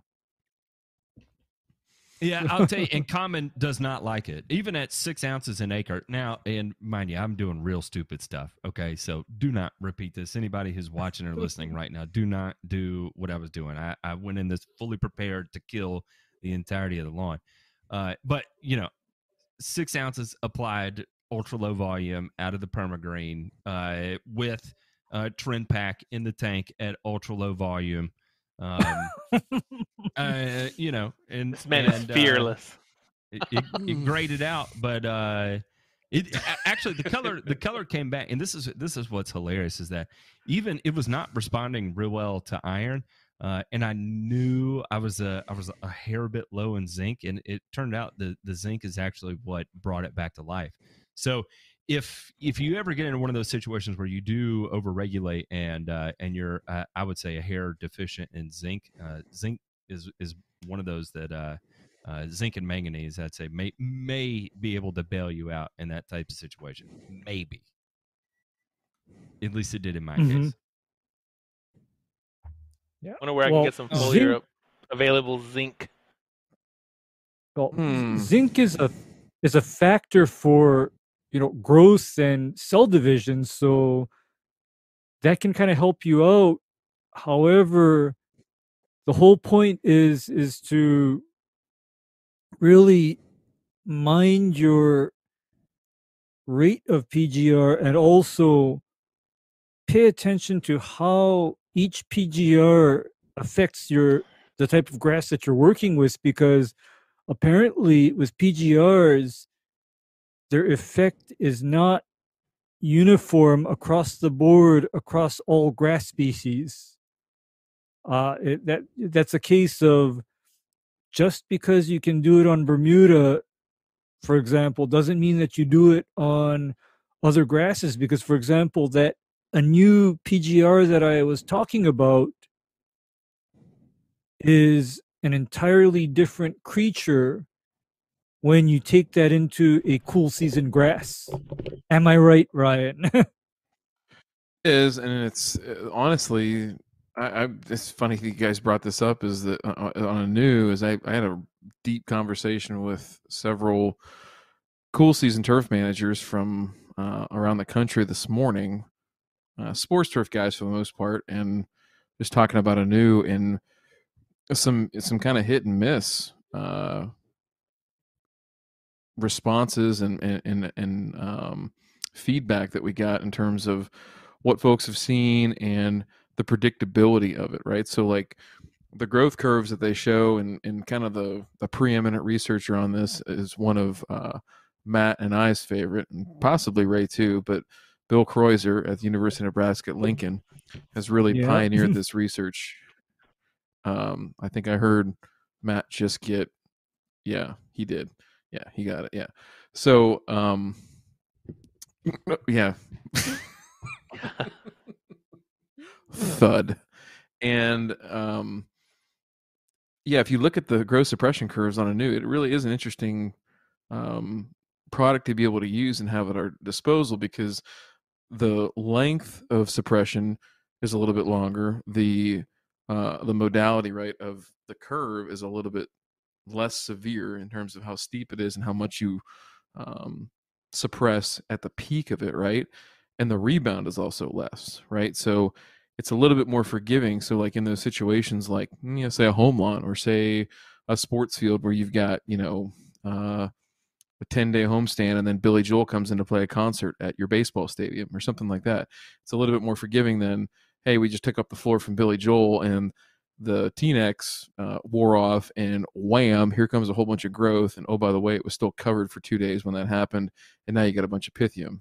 You know, so it's a different different strokes in that realm than what you would see on a homeowner's lawn but i think it's it's one of those things where you look at the cost relative to tnex is pretty inexpensive right? It's and it's tried and true. If you get yourself on um, you know a, a rate that you feel like you get good control and you stick with that 350 growing degree day model that Bill Kreuser um, i don't want to say he invented it but discovered it it's pretty bulletproof right? Like it's hard to screw it up. And so I have no qualms about telling people, hey, follow that 350 GDD. And if you don't know what that is, um, you know, jump on the lawn Discord. We'll help you figure it out. That's a that's a good good resource to start. But just look up Bill Kreuser and uh, PGRs. That's another good place to start just on Google, and you'll find that really it's just about how quickly that grass metabolizes that active ingredient and that growth suppression, and how quickly it falls off and in summertime, like you know, here in the Midwest for us and, and Aldo, it's going to be the same thing out there for you too. On uh, Trinexapac, that part of it is it's a very short-lived product, especially in high heat, right? So the growing degree days, your growing degree days Space 32 gonna are going to be through through that the friggin' quick. roof. Through the roof. I mean, here, if we're 90 and 70 here, you know, which isn't uncommon during the summertime, it's a seven, eight day window for us. So you got to figure out this is a good done too, where if you're really going to get down the wormhole, is uh, using the Greenkeeper app to let it track all your stuff Right. for you. So um, rather than you know put the guesswork in trying to do all the math and everything like that, Greenkeeper app, even the free version, will track GDD for you and give you pretty good insights on as to where you're at with that. So I think it'll be cool to watch common in your climate under PGRs. Um, I'm kind of curious now too. I might I might dig into some of the the Phoenix and Palm Springs guys, and you know it's not quite the same, but it's close.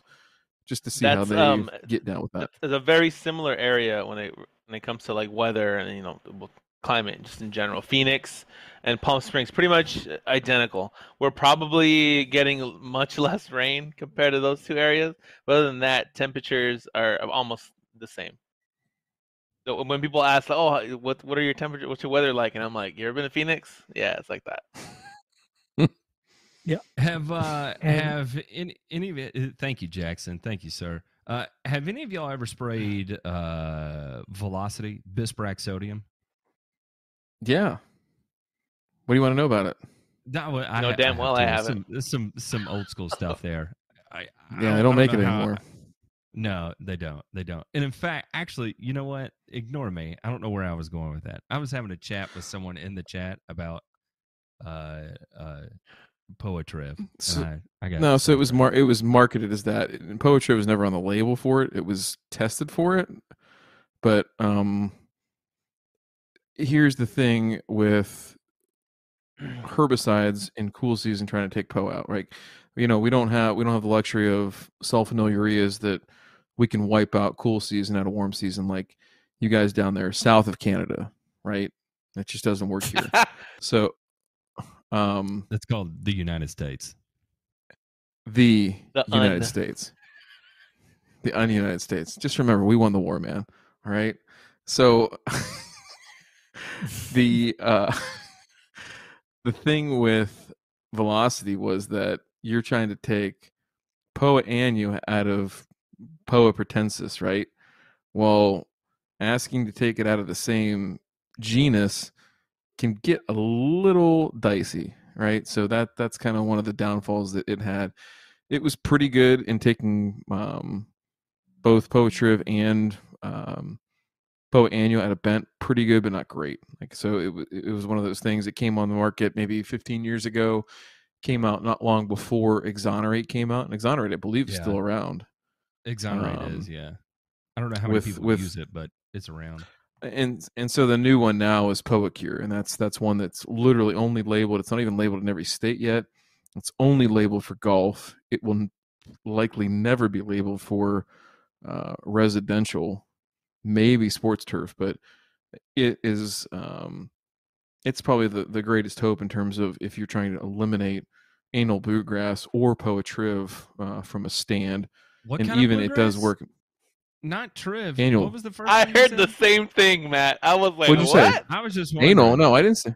No, no, no, that, no, no. This- You, okay, you guys That's are. what I heard, Maybe buddy. I was dreaming. We're not I playing don't we're in the mud, dude. An, annual, annual. No, no, not the Freudian Uh, slip.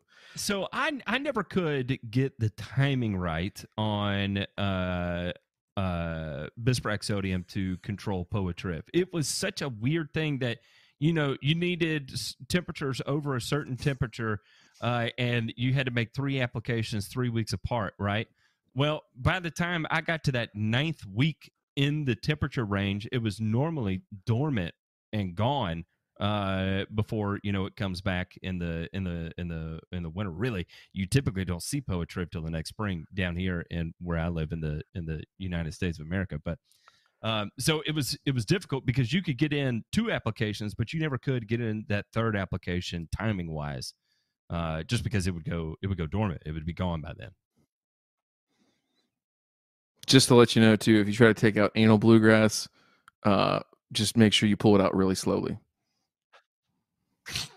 I'll take I'll take your word for it, Ryan. I don't know. I, I read that on the label. You guys brought it up. I didn't even think I said it, but I had to address it. So Poppy, you I'm said it, man. Jimmy Bluegrass heard it too. He he commented in the chat. He said he heard it.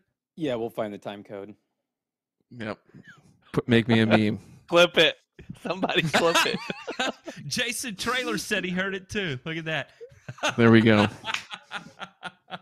There we go. Yeah. But that's Well- uh that's just uh like the products are just basically coming and going and oh by the way uh Xonerate ah, that's another product and in Hawaii because well, a lot of these too, they're very persistent, right? Even Poa Poacure has uh, pre-emergent properties, right? And it's which means it's persistent. And so I'm sure Hawaii Department of Ag is going to say, Mm-mm, "Not here, can't do it." Actually, it's not the. It's not even the Department of Ag that I gotta think about. It's actually the Hawaii Department of Health Ah, because you see, the Hawaii Department of Health can overrule the Department of Agriculture if there is potential for a product to be a ground or surface water pollutant. Because did you guys know that for the longest time I couldn't even get sulfentrazone in Hawaii? And what it took was somebody in the Department of Health that objected to it had to retire. And then the you know and then the the, the registration process went through, you know, and I could get get a hold of dismiss but for I think about five years after sulfentrazone was labeled for turf in the United States, I just couldn't get my hands on it.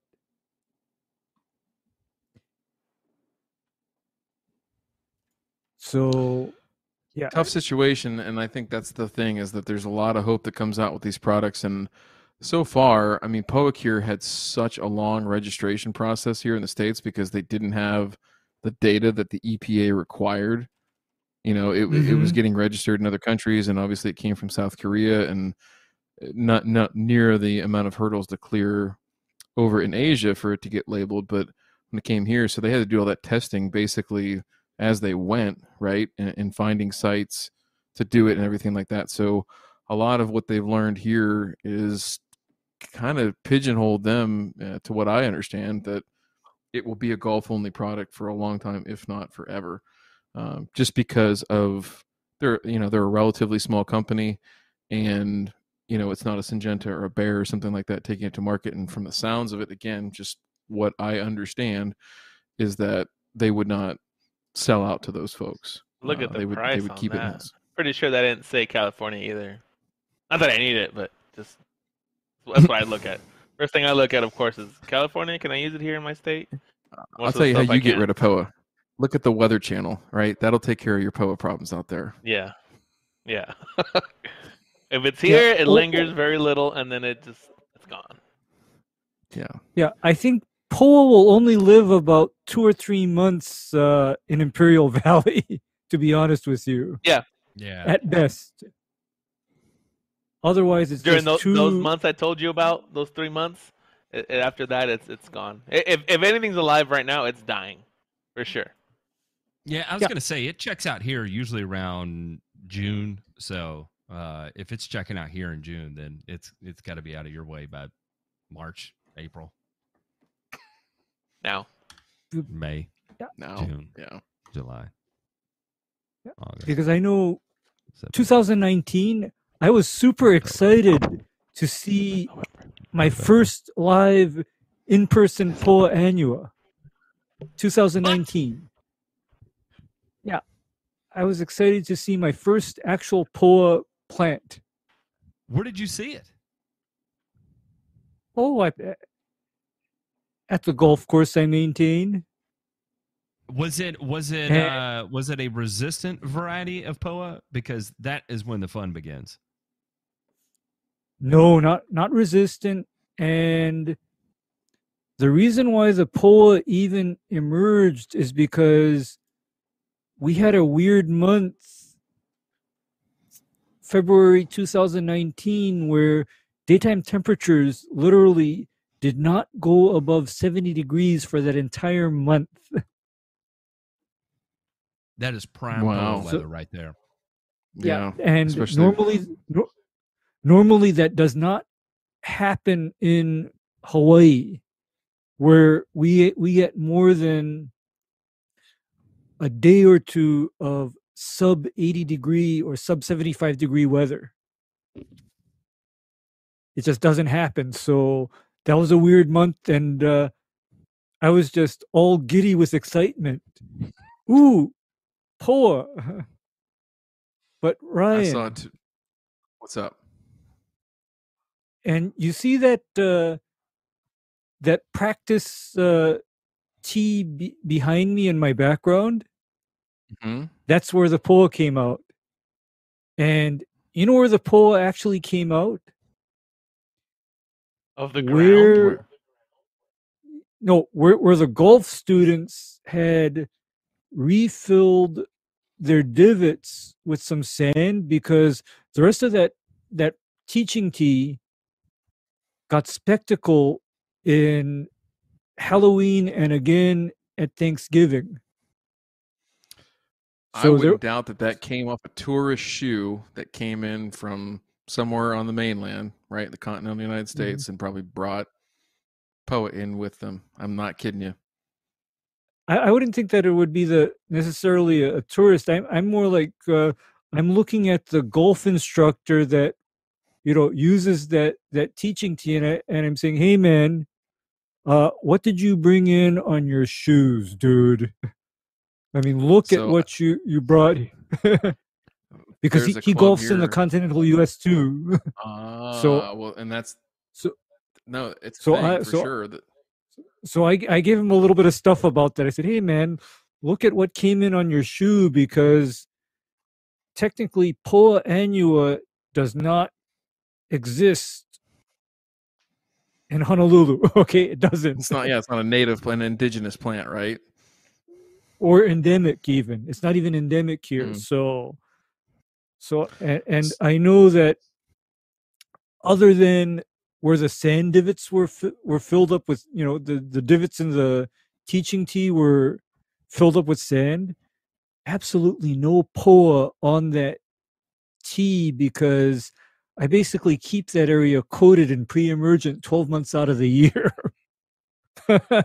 so the moral of the story here is Aldo is that if anybody from uh, coastal California comes over to your house, you need to have them dip their shoes in Clorox, right, before they can actually walk anywhere near the lawn, right? I'd be worse. Right. Yeah. Sure. I'd be, Customary. I'd, I'd I'd go over their shoes with either a torch or a steam cleaner. Sorry, They do the Charlie, No, hold seriously. your feet up. I'm going to torch them. I don't care that you have Yeezys on. Put Where them have you been traveling? Where the hell have you been? Sit your ass over here. We're torching your feet. yeah, we're you not even, we're gonna Ray skip walking at you wearing a propane tank on his back w- w- with a with a blowtorch in his hand. You're just like- going to take care of the poa on your feet. Yeah, man, I would be running. Yeah, come here, come here, boy. Golly, I would be trucking it out of there. Well, Aldo, I just want to say that it's you know I, I think it's been cool to follow and watch you know this this thing from afar. Um, you know the one thing I've always admired is that you know if- for people that don't know you uh, or from the Discord and everything like that is the dude's a really talented musician, like super talented, and um, I think Shut there's up, a lot Aldo. of Shut up. yeah. Listen, this isn't funny. If you that's total inside baseball, you would you would not know that what we were talking about. But in any event, I think there is a lot of that um uh dormant I don't want to say eh, BA I want to I, can't say the words, but there, there's a lot of that where you just have to like work at it, work at it, work at it. And then finally, like there's a time where the lights come on and it's like you just got to do it, right? Like you got to perform and i think that's kind of the thing that we us nerds that are on here enjoy right is that whole like learning learning learning learning learning and then applying it and then watching it all come to fruition like So I, I love the the corollary that's there between you know what Very you do with music satisfying. and it is it is and but there's like that time right? There's that time that Matt knows that his clients had to have the lawn looking good or Ray knows that you know the bowling green that he has has the big you know tournament or event or whatever it is or the golf course has this turn you know whatever it is you know a game you know for me whatever but like it's that whole process of like it's got to get a little bit better i got to practice more i got to learn this i got to do this and incorporate more and more and more to be a better player to be a better turf manager and so i appreciate you for that i really do uh, and bringing that kind of mindset to what we do because it's appreciated very much so so i, I appreciate that about you and I'm, I'm glad that you came on with us tonight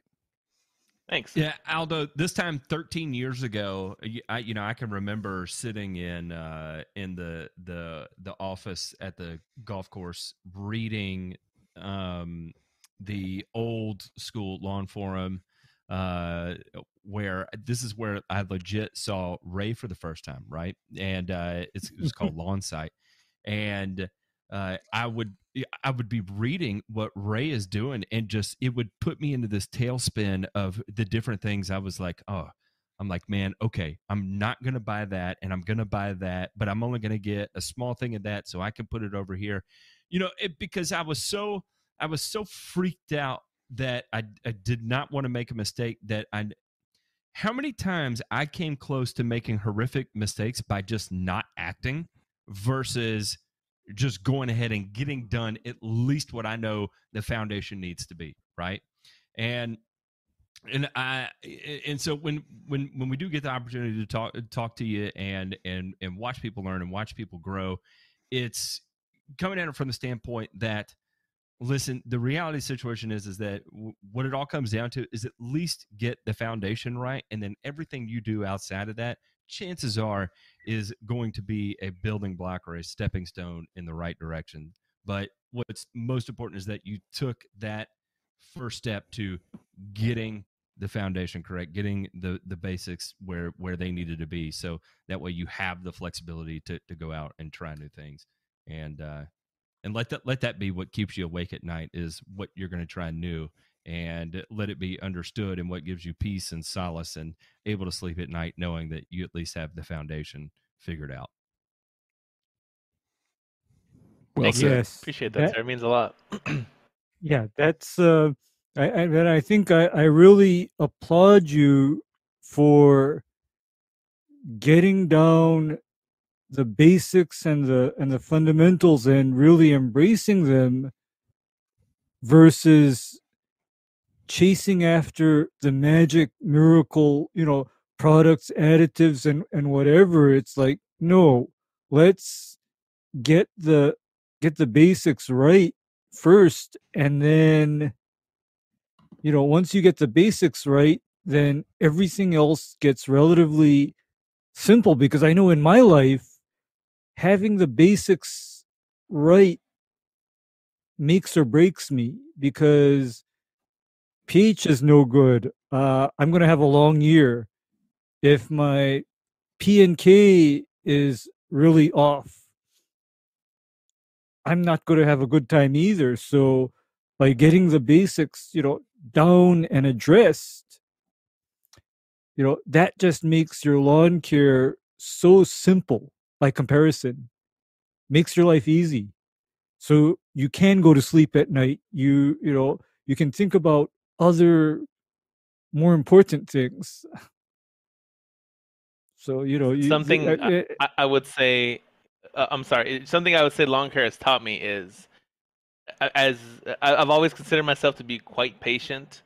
Um, again, what, what Ryan deferred to earlier was that, uh, like you know, be- being a musician. Like to the viewers that don't know me, I've played guitar since I was in high school, and you know, part of me would, can be quite cocky about it. Sometimes I, I won't. I can be now. I could say I'm a little bit more, you know, uh, humble about it. But yeah, there were these periods of time where it's just like you got to sit down and learn these things and you know as far as you know the technique and and and fundamentals of just guitar playing that takes years guys years of time to just mm-hmm. be able to have the patience and have that discipline to just be like dude you're gonna learn this just stick to it Now with lawn care, that that's visual. That's not hearing it as opposed to guitar playing, as opposed to like, yo, all those hours and hours of this little, you know, exercise has helped me, you know, be able to play this part of this famous solo that you hear of. You know what I mean?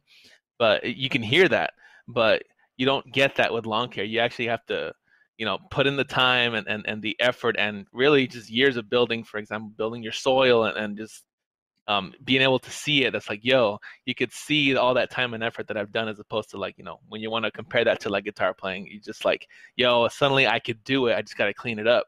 And then like, yeah, there you go.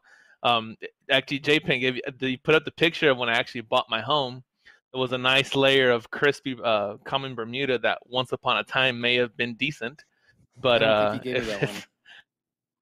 oh, okay. Oh, sorry. I guess not. But yeah, it's when I just bought my home, I took a picture of the house from the street, and it was just uh, it was nothing but just fried, you know, maybe two inch high common Bermuda that was just gone, long gone. Maybe I don't know when was the last time that somebody was maintaining that turf, but um, you know, I take a lot of pride in that. I get a lot of compliments from the neighbors that are like, "Oh, look at this crazy guy out here, always freaking mowing his lawn. What's his problem?" Always trying to like, you know, rub it in everybody's faces. But like, same time, I do get compliments, and it feels good, you know. Um, but but back to that, I mean, that there's there's uh there's a process to this. People always ask like, "Hey, like, you know, what? I want a lawn like that," or they could ask me, "Hey, I want to play like you, dude. How how do I?" what do I gotta do? What kind of guitar do I have to get? There you go. That's the one. Oh, that Lord that was that mercy. was day one Wow. of uh of Wow. my lawn. Good work, sir. Yeah, it was. Thank you, thank you, thank you, thank you very mucho. Appreciate that. Um, but yeah, again, it's just it's it's Wait, a process. Did you say thank Trust you very the process. mucho? That's what I said. What's You're that? gonna It's, judge me for that? You know, my kids interchange Japanese and English when they speak to me sometimes, and you have to. It's it's funny. I heard someone else do that. I'm I'm not I'm not used to hearing that in other languages. Thank you very mucho. Mm. I'm gonna steal that. Did a Spanglish all day, every day here, man.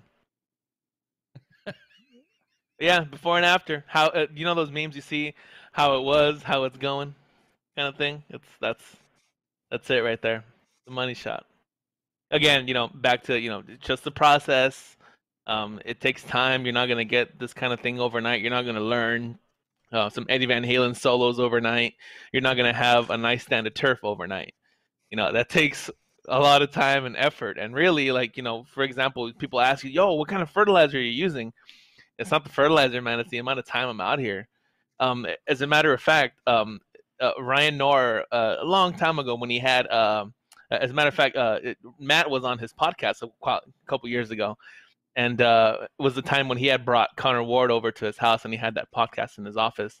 And then they asked him, like, you know, what do you, what do you, you know, what do you do on your lawn? What do you put out there? And Connor said, "Time. It's time that you're out here. That that's every time you come out here, you see me out here. I'm working on it. That's the number one thing that you're, you know, you can give to your lawn is uh is the effort and the patience and the discipline to be like, yeah, I gotta go mow. I need to mow. I need to water. I need to address whatever issue that's there. And you know, that gets overlooked a lot of times. Some people are just like, hey, you know, what is it? Can I just go buy it at Walmart? Can I just go put that down and then suddenly I'm have a lawn like you. Like, I mean, you could try, That's but the Yeah. guys that ask for the tabs to eruption, like on YouTube, right? Like, man, where's the tabs for that? Like that that no, you don't understand, dude. Like that's that's not gonna do anything, right? Like that is the that is the uh designer product of uh Right. guitar YouTube is to hey man, I where's saw the a video. I saw for a video, a lesson on on on YouTube that taught me how to do it, and you're just like, okay, dude, okay. What's I won't the go down- P down that rabbit between hole. the seven and five? Why has it got a P between the seven and five? what note is P? I didn't know that was a note. Where is that in the fretboard? I don't, I don't see it on my damn guitar. No, and that I just like I said, I, I thought about that earlier today when I knew you were coming on, and I just thought that that the music thing is such a great corollary to what we do and what we face as turf professionals every day. Of just like I said, of like having to learn, learn, learn, learn, learn, and then just compress that all and try to deliver right. And it's you know the performance is different or whatever, but I, I just I enjoy that fact, and I, I think that maybe you do maybe you don't but it's my perspective on i think maybe why you appreciate it and enjoy it so much so like i said i've enjoyed following it i know these guys have too and we're grateful to to have you on as the first guest of Thirsty Thursdays. Now, do we want to tease? Do we want to tease anything for next week, or do we You, want you may just or may. go- I've heard. I have Ah, heard you may or may out, not have another for sure. musician just coming. blow up. it out. Blow it. All right. So next week, next week we have uh, at least one, possibly two very special guests. Okay. So our next guest next week will be uh, Tuesday, 8 p.m. Eastern for Thirsty Thursday with the All Pro Turf Crew and Mr. Ryan Knorr. Ryan, every every wife who's watching this with their husband right now just did the same thing. Aldo, it's okay. We get it. They heard Ryan Knorr. slug trails. Excuse me. Yeah, sorry. the- the yeah. fanboy coming out. No, seriously, the the Ryan Knorr oh, music Mike, channel. Mute my the, mic. Yeah, the views are going to go way up here in about six minutes. Matt's going to do most of that traffic, but it's okay. But in any regard, uh, Ryan Knorr is going to come on here and talk. If you if you don't follow him on uh, YouTube, I highly encourage that you do. Uh, he just put out a video recently here the other day about uh, a trip that he took down to Georgia to visit a company called Reel Rollers. Uh, Reel Rollers sells uh, a variety of different reel mowers for homeowners, and at their site they actually have a what they call turf park. So it's Bermuda. I think there's some Zoysia there, Ray. Ray's getting excited, and we're going to look Glorious at their. El so- Toro. My goodness. so, hey, you got it. Are we gonna? Is this going to be an intervention or is this going to be an episode, gentlemen? What are we? What are we going to have next week? I just need to know why El Toro. It probably had to do with availability, right? But uh, why El Toro? Well, It and must the be also because thing, it's um, very slow growing and And then he non did Zeon too, and I'm like, dude, the tried and true Z52. But Well, that's not what I don't sexy. know I what get it. they- I get it. I get it. I don't know what they have a wanted the lot of down there from lawn. Well, is it is it also too like they're trying to mimic what lawns are down there? I don't know Atlanta that well That's to a tell good you like point. what. Yeah, you're going to see a lot of emerald. You're going to see a lot of Zeon because everybody stopped growing emerald. So, uh, yeah, that Okay. actually is is makes perfect sense. That's not gonna probably- see was gonna it, say ma- that it, had- make, Go ahead. it makes Ray. sense. But uh, I can also tell you that uh, I got a sneak uh, peek at uh, the soil test that Ryan Knorr drew from Oh, the, the turf park. He's gonna spoil the whole episode And- now. Lord have mercy. no, and it- it was like, uh, okay, there's a lot to, to explain here. So yeah, I'll so leave I it at think I that. think I think the, the the big thing next week is Lee, who is uh, president, one of the co-founders of Reel Rollers, I believe, has agreed to come on as well with Ryan, and we're going to talk about the soil test. And I think what he is really looking for is, I just invested six figures really into building this thing, right? And it's a huge core component of their business. And now, how do I take care of it? So I I, I think we can help him with that. I know he's had uh, some help from uh, some highly unqualified and professionals so far and we'd like to correct correct that trajectory if we can sooner rather than later. And if you do like what you see go oh oh was that just a flash or you, you throwing that up for real there sir? Throw them up. Now this is a tribute to our current guest uh, mr aldo right? He um, liked and was so moved by our constant recommendations and drum beats of yeah y'all just need a 111 y'all just need a 111 that uh, he made a excellent outstanding graphic uh, that he dropped on the lawn discord again if you're not a part of that you ought to go on and check it out but in any case uh, stickers are available maybe maybe we can put them on the grass factor merch store or something like that we can we can hook that up maybe right The, thelawndiscord.com. You can always go there too. yeah Yeah, come holler. If you guys are interested in some stickers, you can hot your boy at lawndiscord.com. Hot your boy! All right, gentlemen, especially to our producer who has kept this. Uh, Hey, On uh, real track. quick before before we Go go, ahead, are go we gonna do a show after the show? yeah, Okay, I I'm mean- just making sure. I'm just making sure, and I'll explain to everybody the show after the show's not for everyone. Uh, I I just warn you, it's it's uh, it's it's it's crude, it's rough, and uh, and if you're not into that sort of thing, it, it's probably not the show for you. But um, the link will be in the Grass Factor Discord for members only for 10 minutes um, after the show. So Uh, if you're looking for it, check Dirty Deeds. It'll be there for 10 minutes and then it'll be gone forever. And uh, and I, I make no exceptions to that because these things, uh, what what what happens in the show after the show stays in the in the show after the show, and that's it. and disappears very soon after. But Yep. Aldo, thank you so much for coming on. man. I will. I'll, I'll roll. Thank- I'm gonna roll this